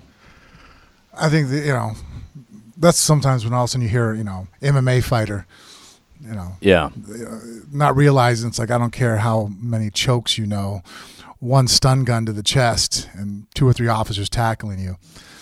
that'll do it. Stipe Miocic ain't fighting back. Right. You know what I mean? Like it- it's gonna, it's a losing battle. Twelve seems a little bit of an overkill, but hey, you know what? Uh, better to his safety because the safer the cops feel, the less chance of you, you know, Yeah. getting you know seriously dangerously hurt. You know. Well, let me pose this question to the panel then, because I was thinking about this, and you know, of course, Nick's going to have his day in court, and we'll see if all this is legit or not. But if you look at just the general legend and mystique of the Diaz brothers, when they've, you know, they they've hit these speed bumps. I mean, I think Nate right now is being accused of uh, uh, assaulting Clay Guida at some like regional Stockton MMA card him. or something. Stockton slapping him. Yeah. yeah, yeah, an MMA show. So he's got that, you know, they got that in front of him. And when you think about it, here are two guys who, uh, to me, are some of the biggest, I would say, in terms of infamy, two of the biggest MMA fighters of all time. Fan favorites, outlaws, you know, legends in infamy, that kind of stuff. Always showed up to fight, you know, always exciting fighters, made a lot of money, were part of some very big fights, but also, I think when it's all said and done, people may marvel at how much money they left on the table by number one being inactive, number two probably having some real questionable management at times, and then number three having these kinds of things happen amid you know year long suspensions for joints and things like. I mean, it's just going to be. I think when it's all said and done, it's going to be a very confusing looking patchwork of careers for these guys in that sense. What do you think? But yeah, but in in in their own way, they they are not just outlaws, but they're outliers. They're completely Yeah. um, they're completely different. They exist in their own sphere. They they march to the beat of their own drum. It's one of those things where there's a lot of people that talk the talk as far as promos. But if you're in you're in a fight with Nick or Nate Diaz, if you bump into each other in a car park, that's going to happen. That's that's not them just talking. That's not holding Yeah. back. This that's that's going down. And and they come from a, a, a yeah a hard background. They they are a complete unit as far as the Diaz brothers. They they have each other's back. Nick Diaz is Nate Diaz's mentor. They fight in a very individual style. They are so dedicated as athletes and Brazilian Jiu-Jitsu players that I, I find them fascinating. They are two, two of my favorite fighters individually and as as a as a pack, if you like. Um, so this is this this sort of stuff. I have no idea about the domestic abuse. I don't know what the circumstances or what the actual thing is around that. But the the fact that they are two people that do not bow down to just dollar signs being thrown at them, have not just uh, crumbled under Dana White's pressure or uh, the UFC's. I, I think they're fascinating. I think they're fantastic, and I think that I think the sport needs them. We'll wait to find out what's happening with this abuse charge as far as Nick Diaz and what, what how that unfolds. But all the stuff before that, if you're talking career wise, I, th- I think they're, they're they're special. What do you think? Do you see my point, Frank, Yeah, about no, how it's going to be kind of confusing looking yeah, and I think decades this is later? a situation where, like, you know, I think that they are uh, they have a lot of great attributes, and the fact that they're so consistent, and, and, and just like all the points that Bryan brings up, I just wish they would have had somebody in their life that wouldn't have changed them, allow them to be who they are, and have that you know that that streak to them that makes them the Diaz brothers, but almost kind of at the same time be that buffer that kind of protects them from the worst qualities of their personality. You know, like you know, I actually just brought them up the other day. We were talking. Uh, some fans, you know, of, of MMA were at the uh, Starbucks. You know, and so I was sitting there, and they were they were asking questions, and someone said something. and One of the people actually brought up, you know, ah, Diaz brother, man. And I'm like, hey, you know what? Whether it's your cup of tea or not, you have to respect them. He goes, "What do you mean?" I'm all, hey, you know what? I, I've seen those guys. They're the type of person like you have dinner with them, and they're respectful to you. But when the waiter comes over, they treat the waiter like shit because they know they can get away with it. Whereas the Diaz brothers, whether you agree with their behavior or not, I've always said this: I've watched them flip off Dana. You know what I mean? Like, and that's their buy. Cut, fucking cut me. I don't give a shit. You know, uh, uh, production crews. You know, here to f- do filming. We need you here at this time. Don't show up. You know, and I admire their consistency. That at least they're very much. It's not an act. It's who they are. But again, some of those qualities have where it endears them to fans. That outlier, that outlaw. That you know, I mean, the the quintessential bad boy, really, of of MMA, right? But it has hurt them financially. Yeah. If they just would have had that somebody, they would have, you know, you know. I know they respect Cesar Gracie a lot, but I think sometimes uh, Cesar, right? I don't want to Yeah, mess up the wrong Yeah. Gracie. Get them bad at me. yeah. um, you know, uh, but sometimes he might not have been the greatest role model as far as uh, avoiding aggression. He's kind of known amongst you know uh, amongst a lot of the Gracies as a more aggressive, you know, jump on you type you know personality himself. So if they had maybe had somebody else in the group that would have been somebody they respect as a warrior, like maybe like you know I, I don't know Renzo seems to, you know, not get into too many disputes outside of, you know, somebody who's extremely tough but able to guide. If they would have had somebody maybe like that or a, a like-minded, you know, former boxer, somebody they could have respected as a fighter Mm-hmm. and as a warrior, they okay, he's a man's man, but at the same time, you know, be able to direct them like, okay, look, I, I, I know what you're thinking right now, but let's not do this. You know, Mm-hmm. hold on, you know, let's let's go this direction. Let's actually show up for this meeting. Let's you know, let's not break out the vape pen right in the middle of the fucking interview. You know, Like, Yeah. you know, like, eh, no, you know, you know, Mm-hmm. you know. I I think they would have, uh, to your point, without killing too much of what makes them who they are. Um, it would have helped them out financially. I think there's a lot of money they could have made more. You know, especially when you think about it. Nate Diaz is one and one with the biggest money maker in the world, Yeah. Conor McGregor. Yeah. What are the chances of him getting that third fight right now? Well, it's not looking great, Mm-hmm. you know, and due to just things that he doesn't handle properly outside the cage more than what happens in. And you know, I think, guys, what makes that even more confusing is as I stand back and look at it, contrary to somebody like Conor McGregor, who Conor McGregor spends a lot of money, he looks like he spends a lot of money, he, he dresses like he spends a lot of money. I mean, you know, if he goes broke, it's going to be obvious why, right? He, I I mean, you literally watched him do it. But the thing with the Diaz brothers, I mean, how expensive are black V-neck T-shirts? I'll tell you because I wear them all the time. Not very expensive. It's like they're the kind of guys who, because they they live more of a Spartan type lifestyle, could either be broke at the end of their career or they could have all of their money at the end of their career. You know what I'm saying? Yeah, they're not blowing it. Kind of Yeah, to your point about the guidance. They're not it's renting like- yachts. No, they're and I don't think they would be missing out on the Their life. biggest spend might be at the dispensary. you know? Right.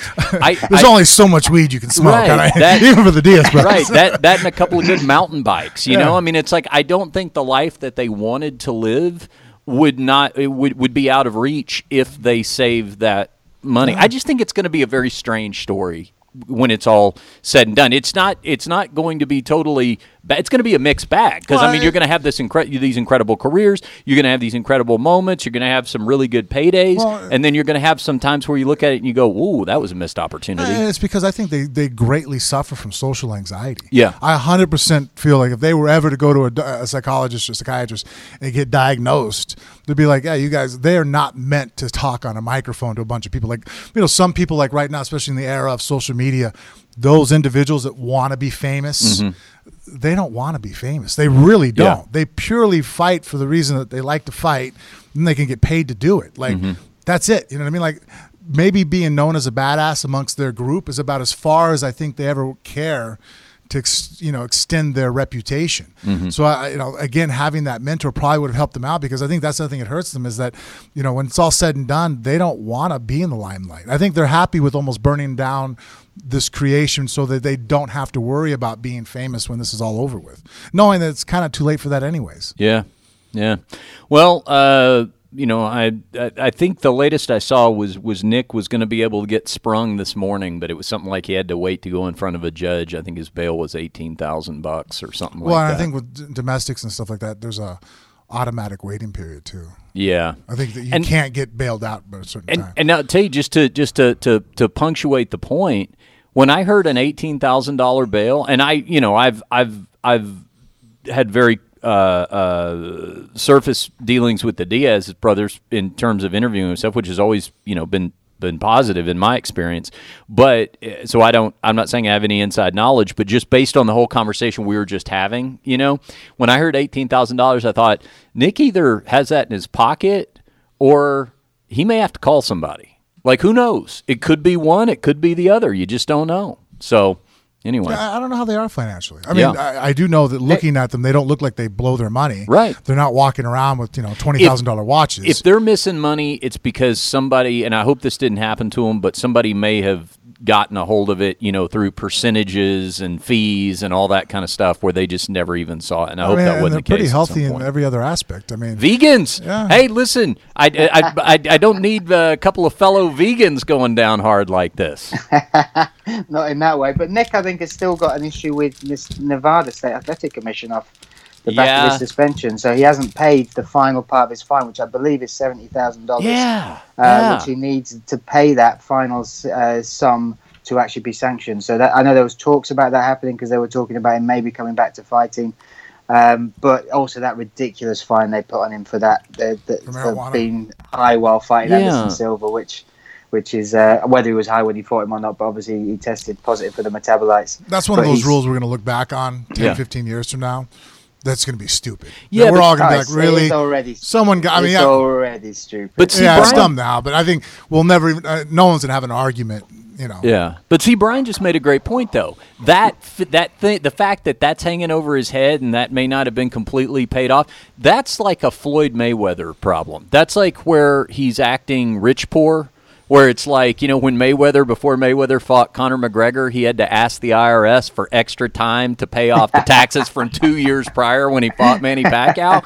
It's like, you know, if, if you're getting into these kind of weird situations where you make these crazy huge paydays, but you're you're it's kind of like it's kind of like having a I don't know, like a big credit card balance or something like that. You know, where you're kind of paying it down you're and you go Peter back up. pay Paul That- type thing, yeah. That's what that's the Yeah. the phrase. Trust me, looking for. everybody that comes across big paydays, I Yeah. myself am guilty of that. Yeah. You start spending like you know that the next payday will be the same. Yeah. All of a sudden you're like, well, you know, well, you have an idea of what you budgeted for taxes and this and that. Yeah. Okay, well we got to have this much in the bank.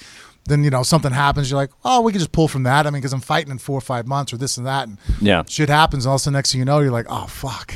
Yeah. I'm in the hole. I know it's easier said than done, but I swear if I had that opportunity, uh, I my I would I would live no more of an extravagant lifestyle than I do right now. It's just the difference, Bryan, is that I would use my discretionary income to torment my friends. So like I'd make a big payday and then I'd think, okay, how can I fuck with Frank with this extra money that I've got? The best one I came up with. Tell me if you think it's a funny idea, Bryan.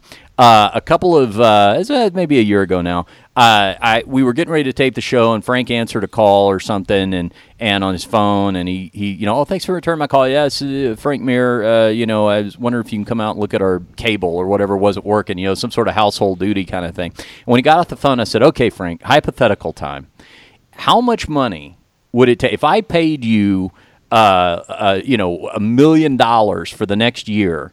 But the catch is, every time you answer the phone, you have to say, "Oh, hi, it's uh, Frank Mir, two-time UFC heavyweight champion." You have to say that every single time you answer the phone. And at first, he, for a million bucks, and at first Frank was like, "Oh fuck no, I'd sound like a dick, man. Everybody hate me." And then two seconds later, he goes, "Oh shit, my wife would make me. God damn it." That's true. Listen, if you want to get on Frank Mir's nerves and you've got a bit of extra money to do, all you need to do is sit next to him for a day, watch how much Clash of, Clash of Clans he, he plays, watch Yeah. the pride he puts. I've watched him compare his turrets and whatever else is in there next to anyone. Then, when he's sat there, so he's been doing this for years, he's built this fortress, this absolute mega fortress. Just buy the same in one day. Just sit there and then sit next to him and go, "Yeah, it's Oh. exactly the same, mate. One one day, Yeah. one day, not 72 hours. Yeah, uh, right. every uh, yeah, 24 hours every day. Hey, yeah, check that out would do it. Check out my new black belt. I just ordered it online. Yeah. yeah, it's crazy. it, was, it was, wasn't that expensive. Yeah, they just shipped it right to my house. all right, so let's let's have first of all, there's been a uh, lion's share of focus in the world of professional mixed martial arts over there on uh, Bryan's side of the Atlantic in the last uh, 48 hours or so. We had Bellator 200 last night. We got uh, UFC Liverpool uh, later on tonight or tomorrow, however that time difference works out. But first, we're going to talk about uh, ACB coming to Brisbane, Australia, because if you haven't gotten on the ACB train yet, uh, you're late and you need to hurry up and get your ass down to the train station because uh, just about every other week, it seems like. Frank and Bryan travel the world with ACB MMA, calling the action. You can get it uh, free online, and you really watch some of the greatest fighters uh, available in mixed martial arts. Guys who who uh, aren't fighting over in uh, UFC or Bellator, but uh, uh, they're holding their own in terms of guys, uh, big names that they're drawing to to uh, ACB, and also guys that are uh, destined to do big things uh, either with the organization or even if they move from the organization at some point, like Zabit over in uh, UFC right now, that's turning so many heads. This guy is the former former ACB featherweight champion. So you guys knew about him long before the rest of the uh, MMA world was trying to avoid fighting him. So let's just start there as far as what's going on over in Brisbane, because I know uh, because I look at the stats, I look at the downloads that uh, Australia is one of our biggest international markets here on Phone Booth Fighting. So when's the date and the location, and who's fighting, and what can you guys tell me? Well, uh, June 16th, too, Bryan. You want to take off on all that yeah, stuff? correct. Yeah, of This course. is- Yeah. June 16th, we're coming to Brisbane. We're super excited to be going there. Uh, we did the Gold Coast just uh, uh, just before Christmas, which was a, a, great show, really good fights. And what we saw when we went down there is Australia's a, a fight country. They they love it. They abs- they've got a huge Brazilian jiu-jitsu uh, culture down there um, because of the timing of the fights as well. So fights will be, excuse me, bad camera work, guys. Um, the, the fights will be on Sunday at lunchtime. So they're having barbecues out with uh, UFC afternoons. It's it's it's a perfect time to watch um, the UFC down there, MMA. And uh, when we went down with ACB, we got a really good reception as well. So we're going back, which is exciting. We've got a card as well, which we think is going to catch the eyes of the fans down there. We've got Thiago Silva returning to light heavyweight, going back down there against Chris Camozzi, making his ACB Oh, yeah. debut. And Thiago Silva's just been awesome. Me and Frank have called his last last few fights, and in the last two fights in particular, he's gone back to the Thiago of old, and that's that's what excites me. Just seeing this guy who's coming forward, taking risks, and knocking people out as well, mate. It's, it's awesome. So Yeah, a he's couple of increased you- his output. You know, he's cut down weight really well. Uh, his new nutritionist, uh, Darren, has really helped him. I mean, he's made middleweight phenomenally. Mm-hmm. He looks like he should have always been there. And his workout, but he kind of lost that uh, later on towards his run, even at the light heavyweight champion. Mm-hmm. Uh, he just his work output kind of really seemed to come down. He when he would throw, he would land hard and he would kill people's legs. He just wouldn't throw a lot. Now that he's made this adjustment in his training camp, went back to his roots, uh, his leg output kicks have has increased again, and that's really what made him dangerous to begin with. Is that you know he'll eat your legs alive with the Thai style that he likes to employ, and it's back. So a couple of uh, UFC veterans there at the top of the card with Camozzi and Silva. Yeah, Bryan. Yeah, I was just going to say, and Chris Camozzi as well. This is his debut, and he actually asked for this fight. He he heard Thiago Silva. He used to be middleweight as well. He heard Thiago Silva was now moving back up to light heavyweight. He's he's fought in Australia, I think, three times before. Mhm. So he's got a little bit of a, an affiliation with it. He's got he's he's felt what it's like to fight in Australia, and uh, and he asked for the fight. So he said, I, I, want to take on Thiago Silva. And anyone who knows Chris Camozzi, uh, he's good training partners with um, uh, Jean uh, Jean Volante as well as uh, Stipe Miocic as well. He's been part of his team at Tough, but he's a fighter's fighter. He is going to absolutely bring it. He's well-rounded. He's tough. Uh, and uh, when they said they'd signed him, I was I was really excited because I know he's somebody, especially when you're looking at the bar and you are comparing to other promotions and that sort of stuff. The fact he's coming to us, he's asking to come to ACB, and also we get to test our light heavyweights now against Chris Camozzi. That's that's that's so exciting. I'll throw in my two cents on Chris Camozzi here too. Uh, perhaps a corner of the analysis that uh, uh, you boys might not be addressing, and that's the grenade that's tattooed right at the center of his chest. Now, what makes this interesting is Chris Camozzi has a large chest piece that is centered around this grenade on his chest, but not a lot, not really any other tattoos going on anywhere else. And to me, that is always the sign of somebody who's dangerous. Somebody who just goes right to like, like who starts with the neck tattoo? You know what I'm saying? Like that's all you no got. Little, no little arm bracelet. No. thing, no little Celtic thing, but straight to a grenade Exactly. on your chest. Dude, I, yeah, I agree 100. percent You know what I'm saying? Usually you're working up like if if he were a chick, you would be scared shitless to date her because that would be like something's wrong here, something's going on. And the fact he's also a very uh, uh, pale guy, which makes it pop even more.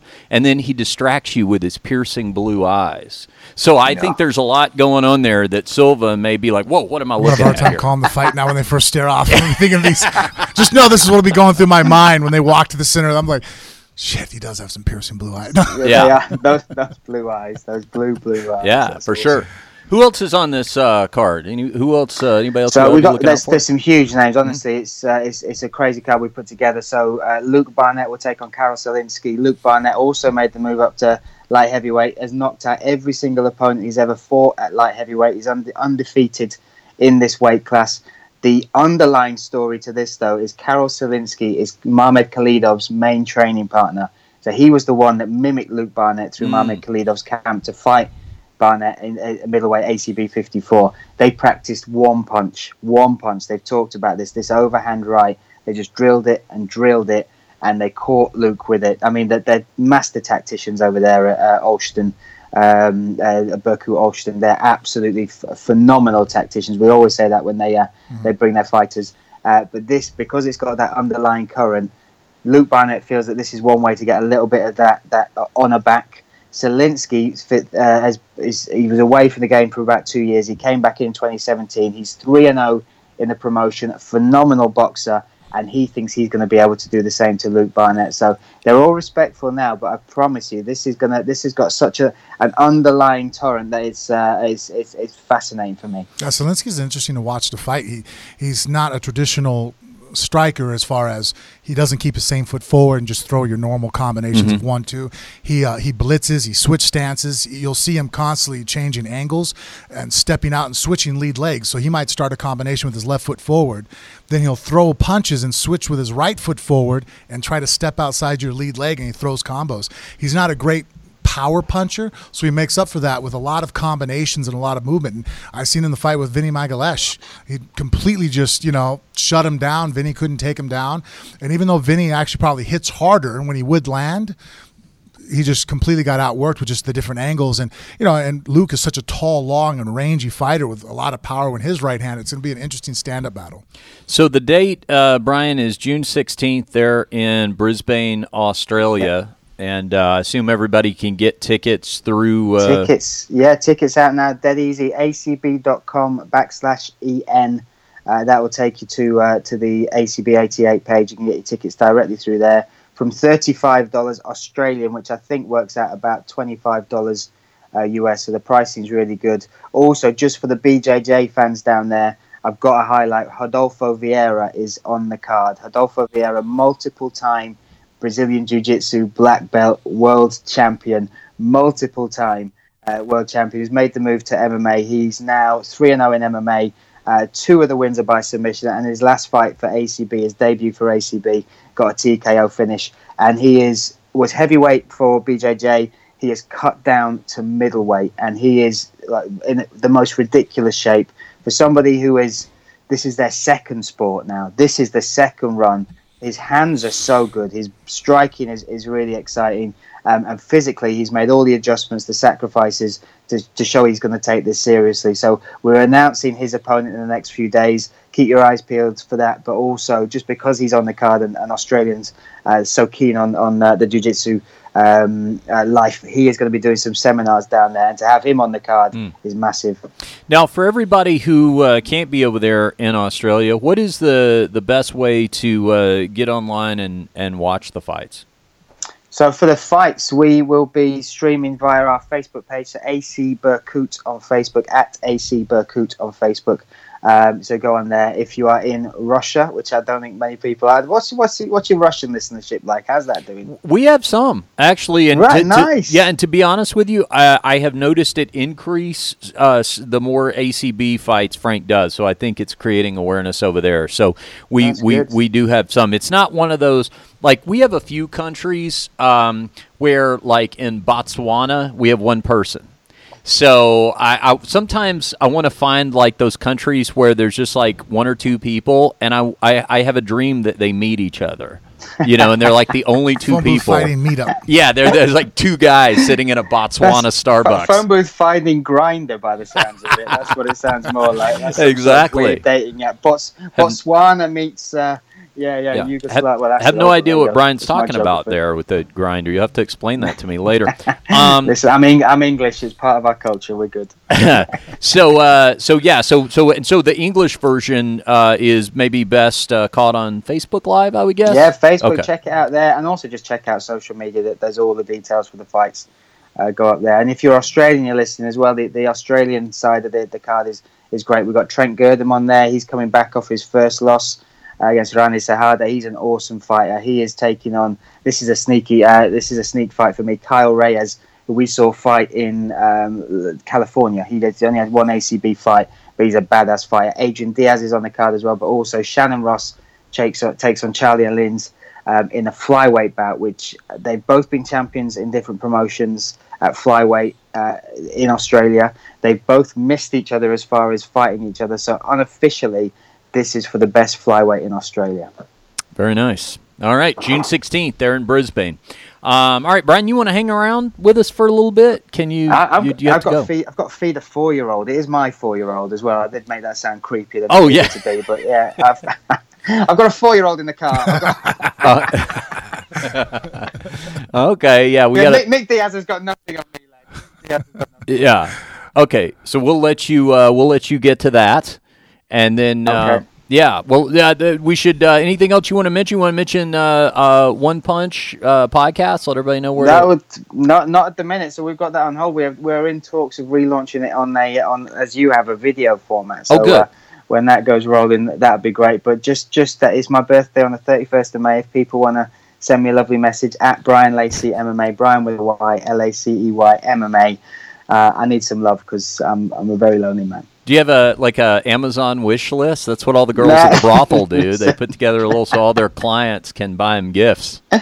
Well, now you've mentioned that I will have, and uh, if people if people want to check it out, Yeah. it'll be up on my Twitter very shortly, All mate. right, That's send it. Bryan and it will some involve lingerie. Megadeth coffee, so and I'll, and TRT, so that's that's fine. T Nation, sorry, that's what we're dealing with, isn't it? Teenage- All right, well, get that podcast back up and running. If you want to go, you, you people can still find the archives. I'm sure, right? Like yeah, on check iTunes it and out. stuff? At One Punch Podcast, me and Brad Pickett is still Mhm. still in there. Yeah. Uh, yeah, yeah, and he's still mad as ever. He was in Nottingham as well, so we uh, we got some time with with Mr. Brad. I got to uh, get Frank to meet uh, Brad Pickett as well, which was awesome. Yeah, very good. All right, Bryan, thanks for the time, and uh, we'll, we'll be love, seeing brothers. you on the ACB broadcast. All right, there goes care, uh, there right, goes Bryan soon. Bye-bye. Lacey Bye. signing off. All right, let me, uh, Frank, uh, uh, say a kind word or two to the fans here. Wait, by the way, Mikey is uh, not shooting transsexual porn this weekend, but he is visiting his parents out of state. Uh, so we again we're flying blind. I'm doing the one man band thing. We don't have our producer, so I now have to step just off camera to clear the screen. And Right. so this is where I throw it to you to talk about some I don't know exciting upcoming announcements. This is when you go back and just edit it. No, I'm serious. Talk. oh, seriously, talk. Okay, what do we got going on? Hey, so this week we'll try to get uh I'll give Luke a call. Yep. Get Luke Barnett, who's in town. One of his fighters, Jacare Salito, who's a ACB fighter, is uh, trying out for the um, heavyweights reality show for uh, the UFC. Good. The tough. Boy. You you would not be the you, you- have I do not have to worry about you cutting me out of this picture and No. just going with a one man podcast, right? Nope, not at okay. all. All right, very good. I good. definitely don't have that chail thing down where I can just. Man, I'm trying to lean over the mixing board and do this basically like upside down. I mean, I guess I could leave the Skype screen up there, but I, I kind of we need to put our logo back up.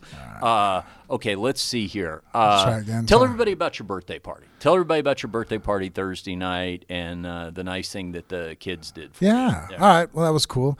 Actually, I got one of the best gifts I've ever received. Uh, Mrs. Mir went and bought the kids uh, a tiny little book. It was, uh, you know, 50 things about dad. Uh, quick little statements, you know, like, you know, I love it when dad, you know, spends time with us doing this or that, and just uh, different, you know, it was a different starter uh, topics. And the kids, all three of them got to fill in on what they thought was, uh, you know their opinion you know like you know what they like to do spending time with me uh, you know how i handle things what they you know what they've learned from me what they enjoy most uh, and we even had a little bit of a comic relief in there with the uh, a couple of the comments that they made in there. I think it was like you know we love how you don't you know uh, you know how you're much more you know i think it was patient than mom.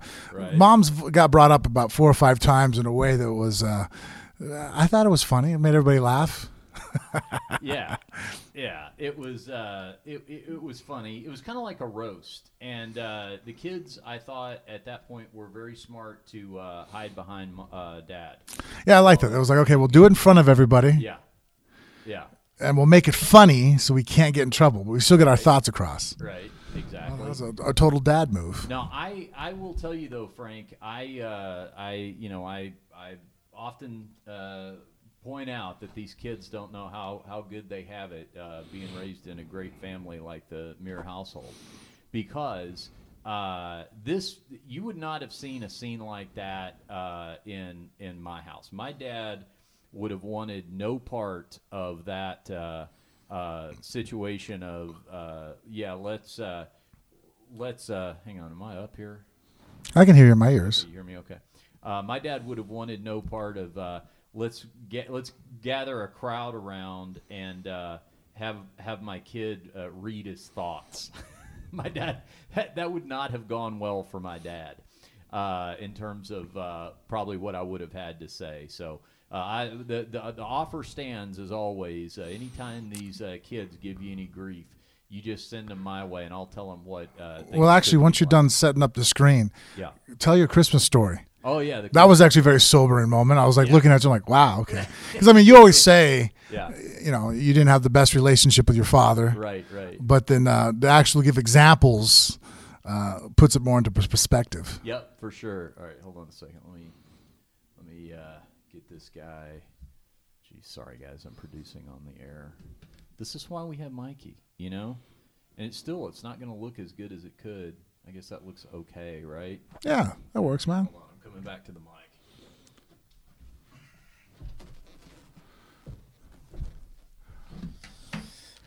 Jeez, makes you appreciate your producer.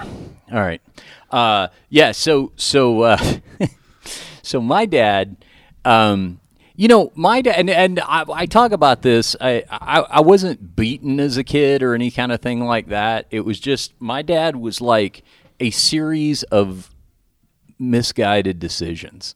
Like even at a young age, I could just tell that his thought process was not sound, you know. And he would make he would make moves that even as a kid I would look at and go, "Oh, this is not to play well as I grow up." Like, you know, I'm really starting to see more and more that you are not a sound thinker, you know. And that probably focused me more on trying to be that way because I I was always kind of like a mini adult. I never really felt like a kid. Right. You know what I'm saying? Uh, doesn't Yeah. come as a surprise. Yeah. so, um, Uh, It's strange though for your for you at such a young age to to figure out that your dad was maybe not the most mature of individuals. Yeah. Uh, but your mom seems Yeah. Mm-hmm. like a super sharp lady. Uh, What was he? I mean, obviously, was he just like the bad boy, the, the attraction there? Like, how'd they get together? Have you ever asked her? Like, you know, like, yeah, yeah. Well, my dad. So, so here's the thing about my dad. My dad was not like me in any. He wasn't like a free spirit or an artist or. I mean, when you say like the bad boy, like not that kind of the the the way you would. He wasn't like in bands or anything like that. In fact, he was career military. He was in the Air Force, as was my grandfather before him. But the thing about my dad was that he was very, and this is where we differ, he was very materialistic. Like, what kind of car do you drive? You know, like that kind of stuff. He always wanted to, like, drive a cool car, you know, be the 70s version of what status looked like. You know what I'm saying? Like he wanted to be the guy who, who, uh, you know, uh, had a had the country club membership or had the, you know, what If he was a young guy nowadays, he'd be that whole was it gym, tan, laundry? kinda yeah. uh, You know what he would have been? It, he would have been the thirty thousand dollar millionaire. You ever heard that phrase? No, actually, like it's the first one for me. yeah, someone who you know doesn't make a million bucks, but thinks it's really important to try to appear like you ah. do. I- Right? I've heard expressions like that, but yeah, not very pleasant. to Yeah, say. yeah. So he he was that guy, and he was very focused on that kind of stuff. Now he he he was very charming. You know, like he could. Oh, okay. He was smooth, and uh, and I think that probably appealed to my mom when she was 22 or however old she was when they met, 21, I guess like at that time, maturity is not on a scale of you know Yeah. looks and other things kind of get weighed in farther when a woman's Right. I mean, you know, if you're in your early 20s, you're a good-looking guy, you can talk a good game, Yeah. you know, stuff like that, then uh, yeah, it was it was appealing. So, know, so people aren't caring about credit scores at that time. exactly. And to meet my dad was like my dad had an alcohol problem, but he wasn't the falling down drunk. Like if you if you didn't But he was constantly buzzed. yeah, if you didn't know him, you probably wouldn't even realize he was drinking. Does that make Yeah, sense? functional like, alcoholic, Yeah, think is what functional. Yeah, yeah, yeah. So, so, but it's weird because there's stuff now that I can remember as a kid. I can remember him getting into the car. This was like routine. I'd see this happen all the time. We'd get in the car in the middle of the day, and he would have a mixed drink like just a glass with some sort of whatever, scotch or whatever's in there, and he just set it in the cup holder. Like you know, not like a huge tumbler like my mm-hmm. Yeti here uh, on screen, but just a you know an open glass, and he just sat that. I didn't think anything of it, you know, as a kid, but I, you know, that's, I mean, that's that's a sure sign yeah. of someone who uh, has an issue. Well, I think and, that's more the definition of an alcoholic. I mean, mm-hmm. I don't quite know, but if you're just a binge drinker who yeah. just gets blasted, I don't know if that's necessarily an alcoholic. Yeah. No, I have to look it up. But right. it's those people that have to constantly have alcohol in their system. They right? drink to stay even. Right. Yeah. yeah. So it's that constant, like you know, they're not loaded. They're not. Yeah. That's why actually why they probably get in trouble when they're drinking and driving because they can get pulled over, mm-hmm. completely functional and drive mm-hmm. a vehicle, but then their blood alcohol level's still at 1.2. It's like, yeah. But if you and I were at 1.2, eh, I start slurring my words mm-hmm. and, you know, kind of, mm-hmm. you know, eyes are bloodshot, a little goofy, you know, but. Yeah. Know. No, that's that's the way he was, and he had he had sort of a sense of entitlement. Like he just kind of expected everything to come easy or like he was he was entitled to it. Like my grandfather was uh, a, a high ranking Air Force officer. And so he kind of had like going to military school. He got into a good military school, and it was kind of one of those things. You know, it'd be like being being your kid, and you want to be a pro fighter, and you're still going to have to uh, make it on your own merits, but you got a real nice pedigree for by way of introduction you know when people find out who your dad is.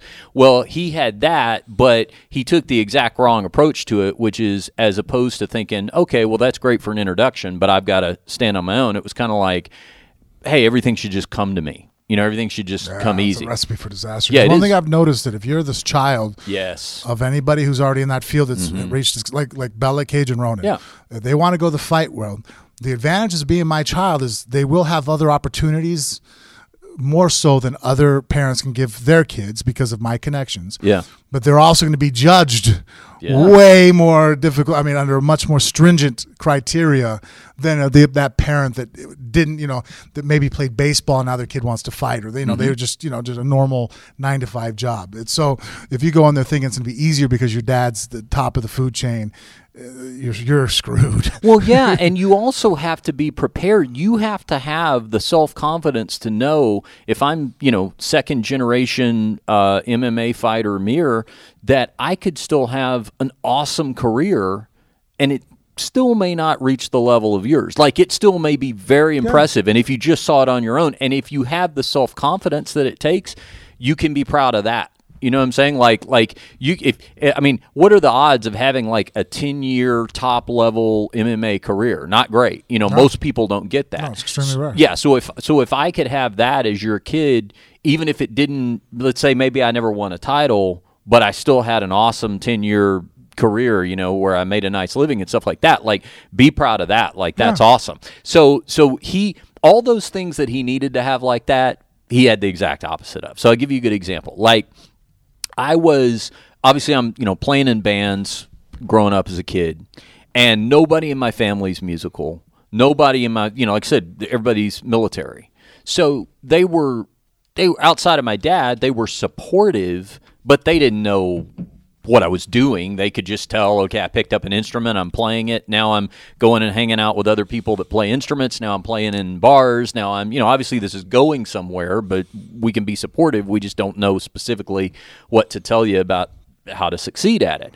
Well, my dad, though, he did not get why I was, uh, for example, I was hanging around guys that were his age and sometimes like my grandfather's age in terms of like playing in bars and old blues band. The first band I ever had when I was 14, 15 years old, the harmonica player was in his 60s.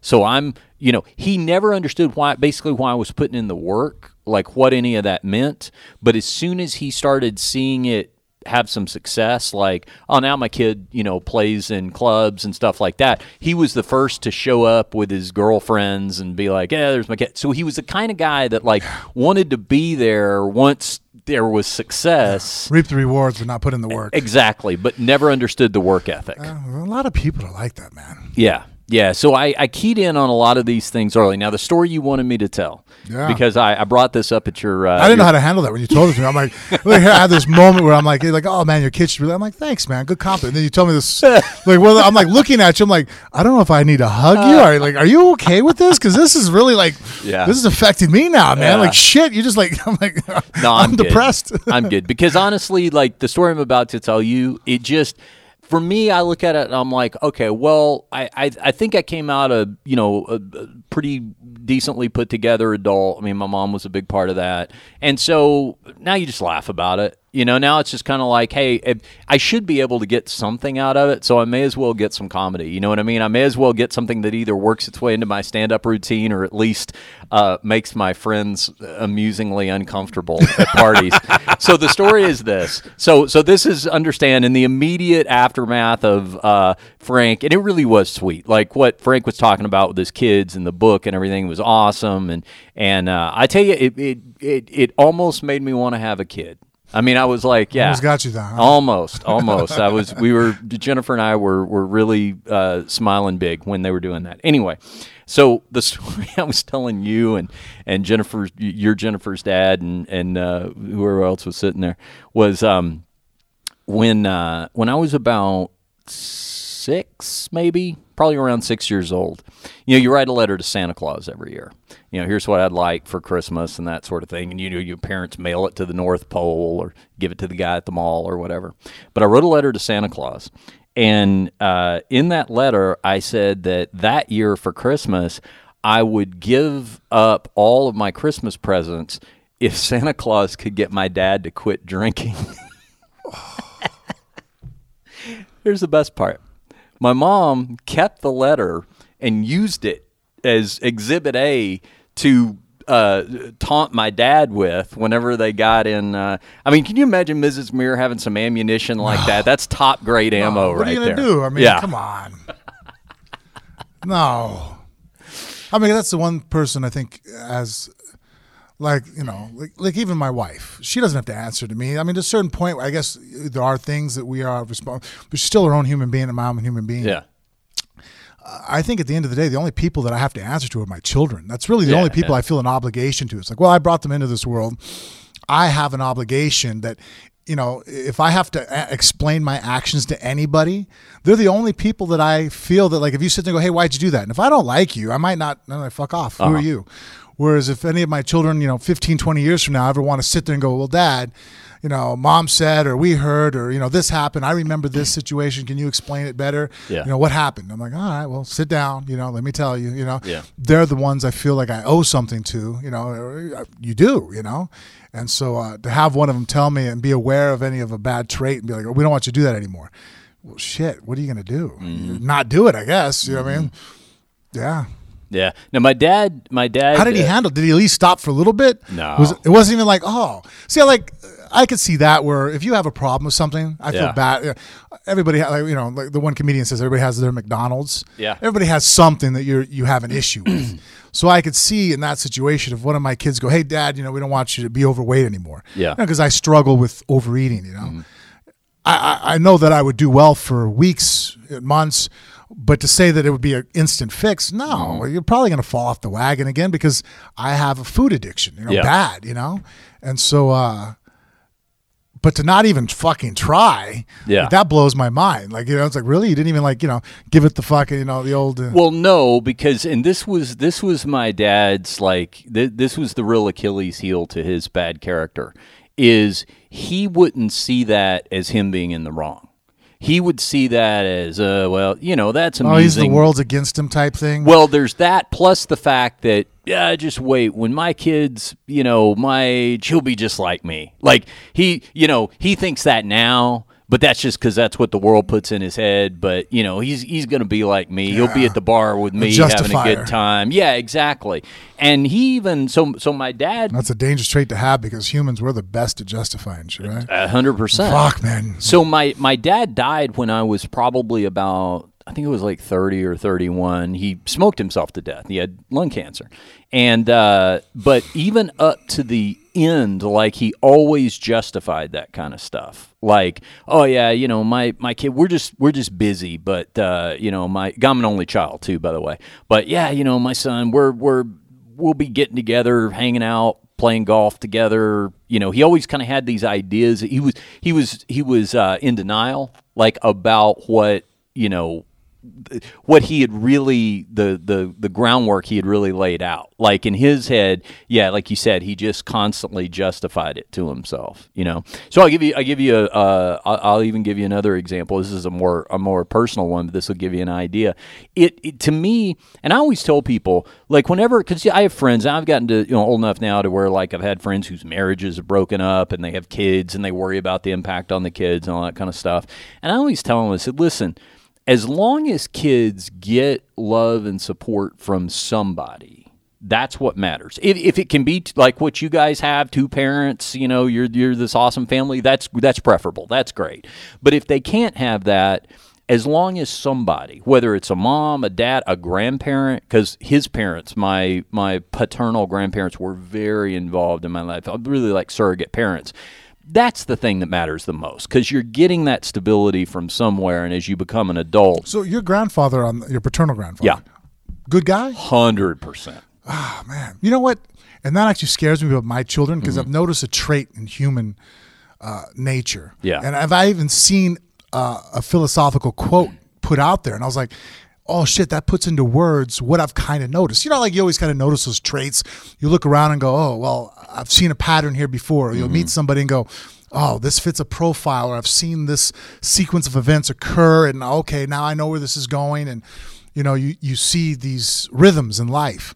And one of the rhythms that I've noticed and is that and it was actually surmising this this uh, uh, statement or this f- quote, and I forgot where I got it, saw it, but it was like you know, uh, um, bad times create you know good men, good men create you know uh, uh, good times, good times create weak men, and then weak men create bad times and then bad times. So it's like this constant cycle and it was kind Yeah. of talking about you know different civilizations on how Yeah. from hardship makes strong men and those strong men will make society better but then the descendants of that better society are weak and then weak s- s- descendants now make for a bad society that make for bad times that then the cycle starts over again. So that always when Mm-hmm. i see that uh, that's one thing that was fearful of that i've always been fearful of is i always want my children to be better than me. Like i, I honestly do. Yeah. i've always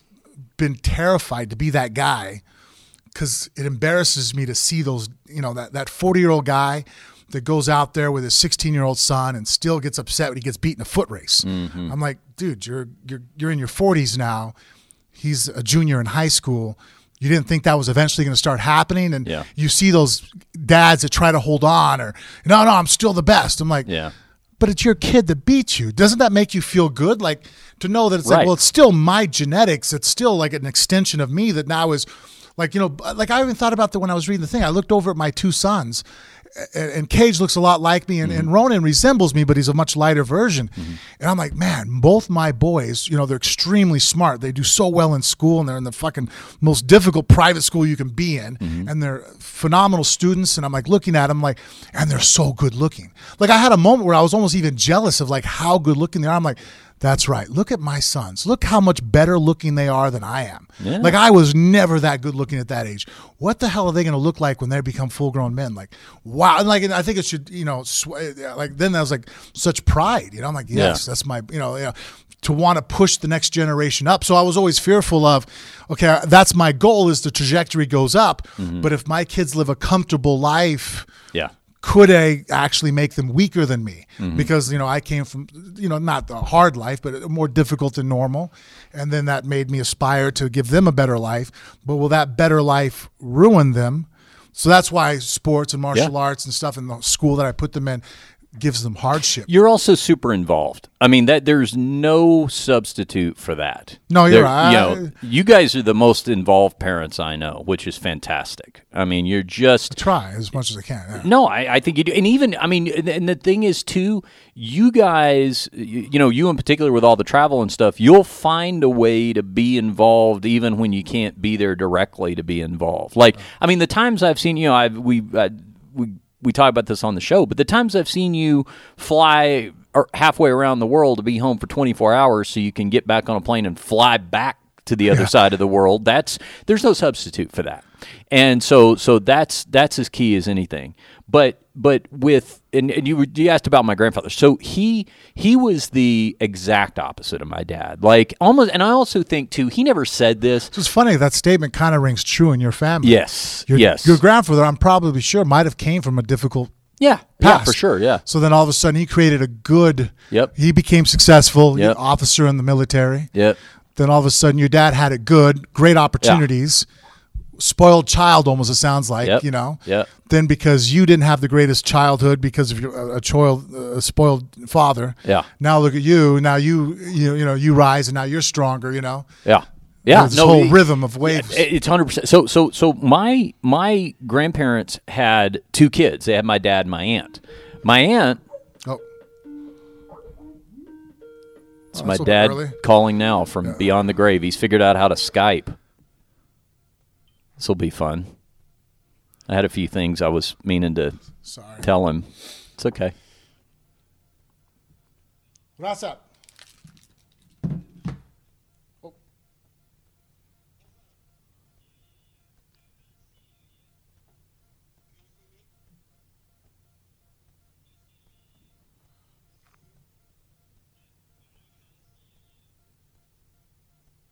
Are we starting now? I thought it was in 10 more minutes. Alright, can you see me? Yeah, yeah, yeah. Now I see you. Okay. Two minutes. I wanted to check everything. Uh, Mr. Okay. Garcia and just in two minutes, uh, will be here, and so we can begin. Okay, awesome. Do you see, do, do you see me? Yeah, yeah. I know. Uh, Herb, I can't. see No, Herb, you're not on there. But I hear you, and uh, I can see and hear Bryan. Okay, you guys will call back? Uh, yeah, two minutes. I will call back. Okay, Two all right. minutes. Two, three minutes.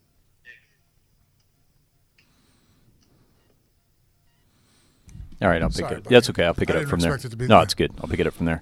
Three, two, one.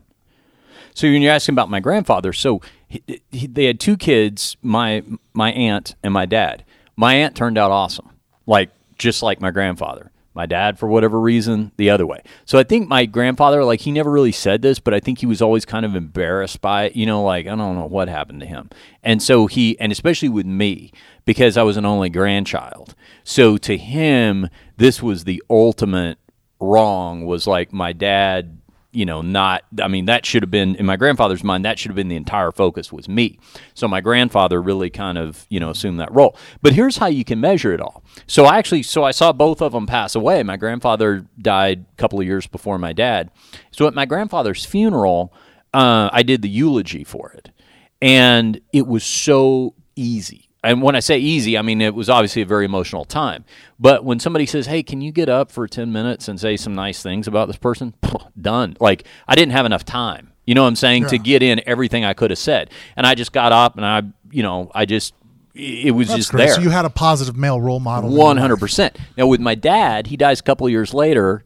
They asked me to do the eulogy for that, and I was like, "What do you want me to say?" You know, like I'm sorry, I just there's not really a lot to say. Like, I mean, I'm not going to get up and do the roast routine like I'm doing right now, but I'm like, eh, I don't really. There's just not too much to talk about there. And I always say that the worst thing to have from somebody that you care about, the mo- the worst return emotion I can imagine is Mm. indifference. That's yes, Indifference, and Yes. for you to tell me you have indifference towards your dad, I'm like, that's the worst. That's If- what it is, Even yeah, if yeah. somebody hates you, Yeah. I can deal with that. I'm like, all right, there's love there. You're just angry me for something.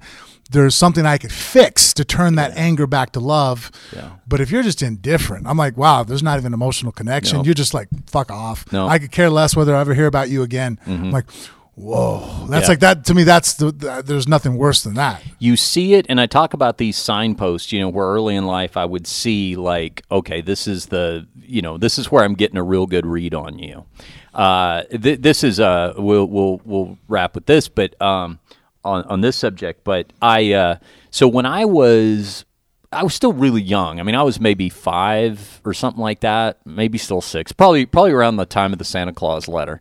I it took me a little longer than most to quit wetting the bed. Sometimes kids, you know, for whatever reason, it just takes a little longer. So, uh, you know, I'm trying to as best I can to curtail this problem. But uh, and you know, parents in that situation should be real supportive of it and just try to you know work it out. So my dad, in his infinite parental wisdom, says to me, I was I was on him one day about not smoking anymore because I was real concerned about. It. I knew even as a little kid, even back in the '70s, that smoking was bad for you, and it scared me. I didn't want to lose my dad, so you know, hey, would you please quit smoking? I was always you know on him for that. So my dad one day, as I'm at this age and trying to end the the bedwetting thing, goes says this to me. Well, I tell you what, kid, if you can quit wetting the bed, I'll quit smoking. Which right there, That's fucking awful, man. terrible parental uh, idea, awful. right? Because first of all, you're equating an adult voluntary decision with a kid You have a child that's in love with you, yeah, that's desperately wants to fix the situation. yeah, and then you're going to put guilt on you that now that you're going to wet the bed, now you didn't quit smoking. yeah. Holy he just shit! he just uses it as ammo, right? Yeah, that is an awful mind game to fuck with your kid on. exactly. Like, terrible, can't- terrible idea. terrible. Now, Jesus, man. Here's the payoff. Here's the payoff. I quit wetting the bed. He didn't stop smoking. Ah. So the message, even at six years old, is when I saw that I was like, "Oh, you're weak. See, you're you're you could you could totally stop this. You're weak. Uh, You're you're an adult and you're weak. And I'm six, and this is like something that I don't even have any like conscious control over. And this has stopped, and you can't stop. So that's why it's always been very important to me as an adult. Like So you weren't that's even mad at him. You just lost respect for him. yeah, like like to me, one of the biggest measures of character is just is just strength and will. You know, it's just just to know that that you know you've got enough control of yourself, and that's been something that I've always Schindler measured myself scene. by. Huh? The Schindler List scene where the guy is up there is like, you know, the power not to. Yeah. the strength not to is the greatest power of all. You know, like, Right, right. Yeah. All right, there you go. A wide range of topics on this episode of Phone Booth Fighting, and don't you dare think that this is the only time that we do something like that. In fact, we're somewhat known for it, Frank. It's uh, one of the things that uh, our listeners appreciate. Uh, I get mad about now. yeah, Some- yeah. Uh, Frank, go ahead and tell everybody how to follow the show on social media, will you? Well, on Facebook or Instagram, you can follow us at Phone Booth Fighting, Snapchat and Twitter, just Phone Booth Fight. That's it. Follow us on social media. Uh, we will be back uh, with you on the next episode of Phone Booth Fighting. Make sure to subscribe if this is your first time hearing us. If you're already subscribed, but you have a friend who isn't, you know what you need to do.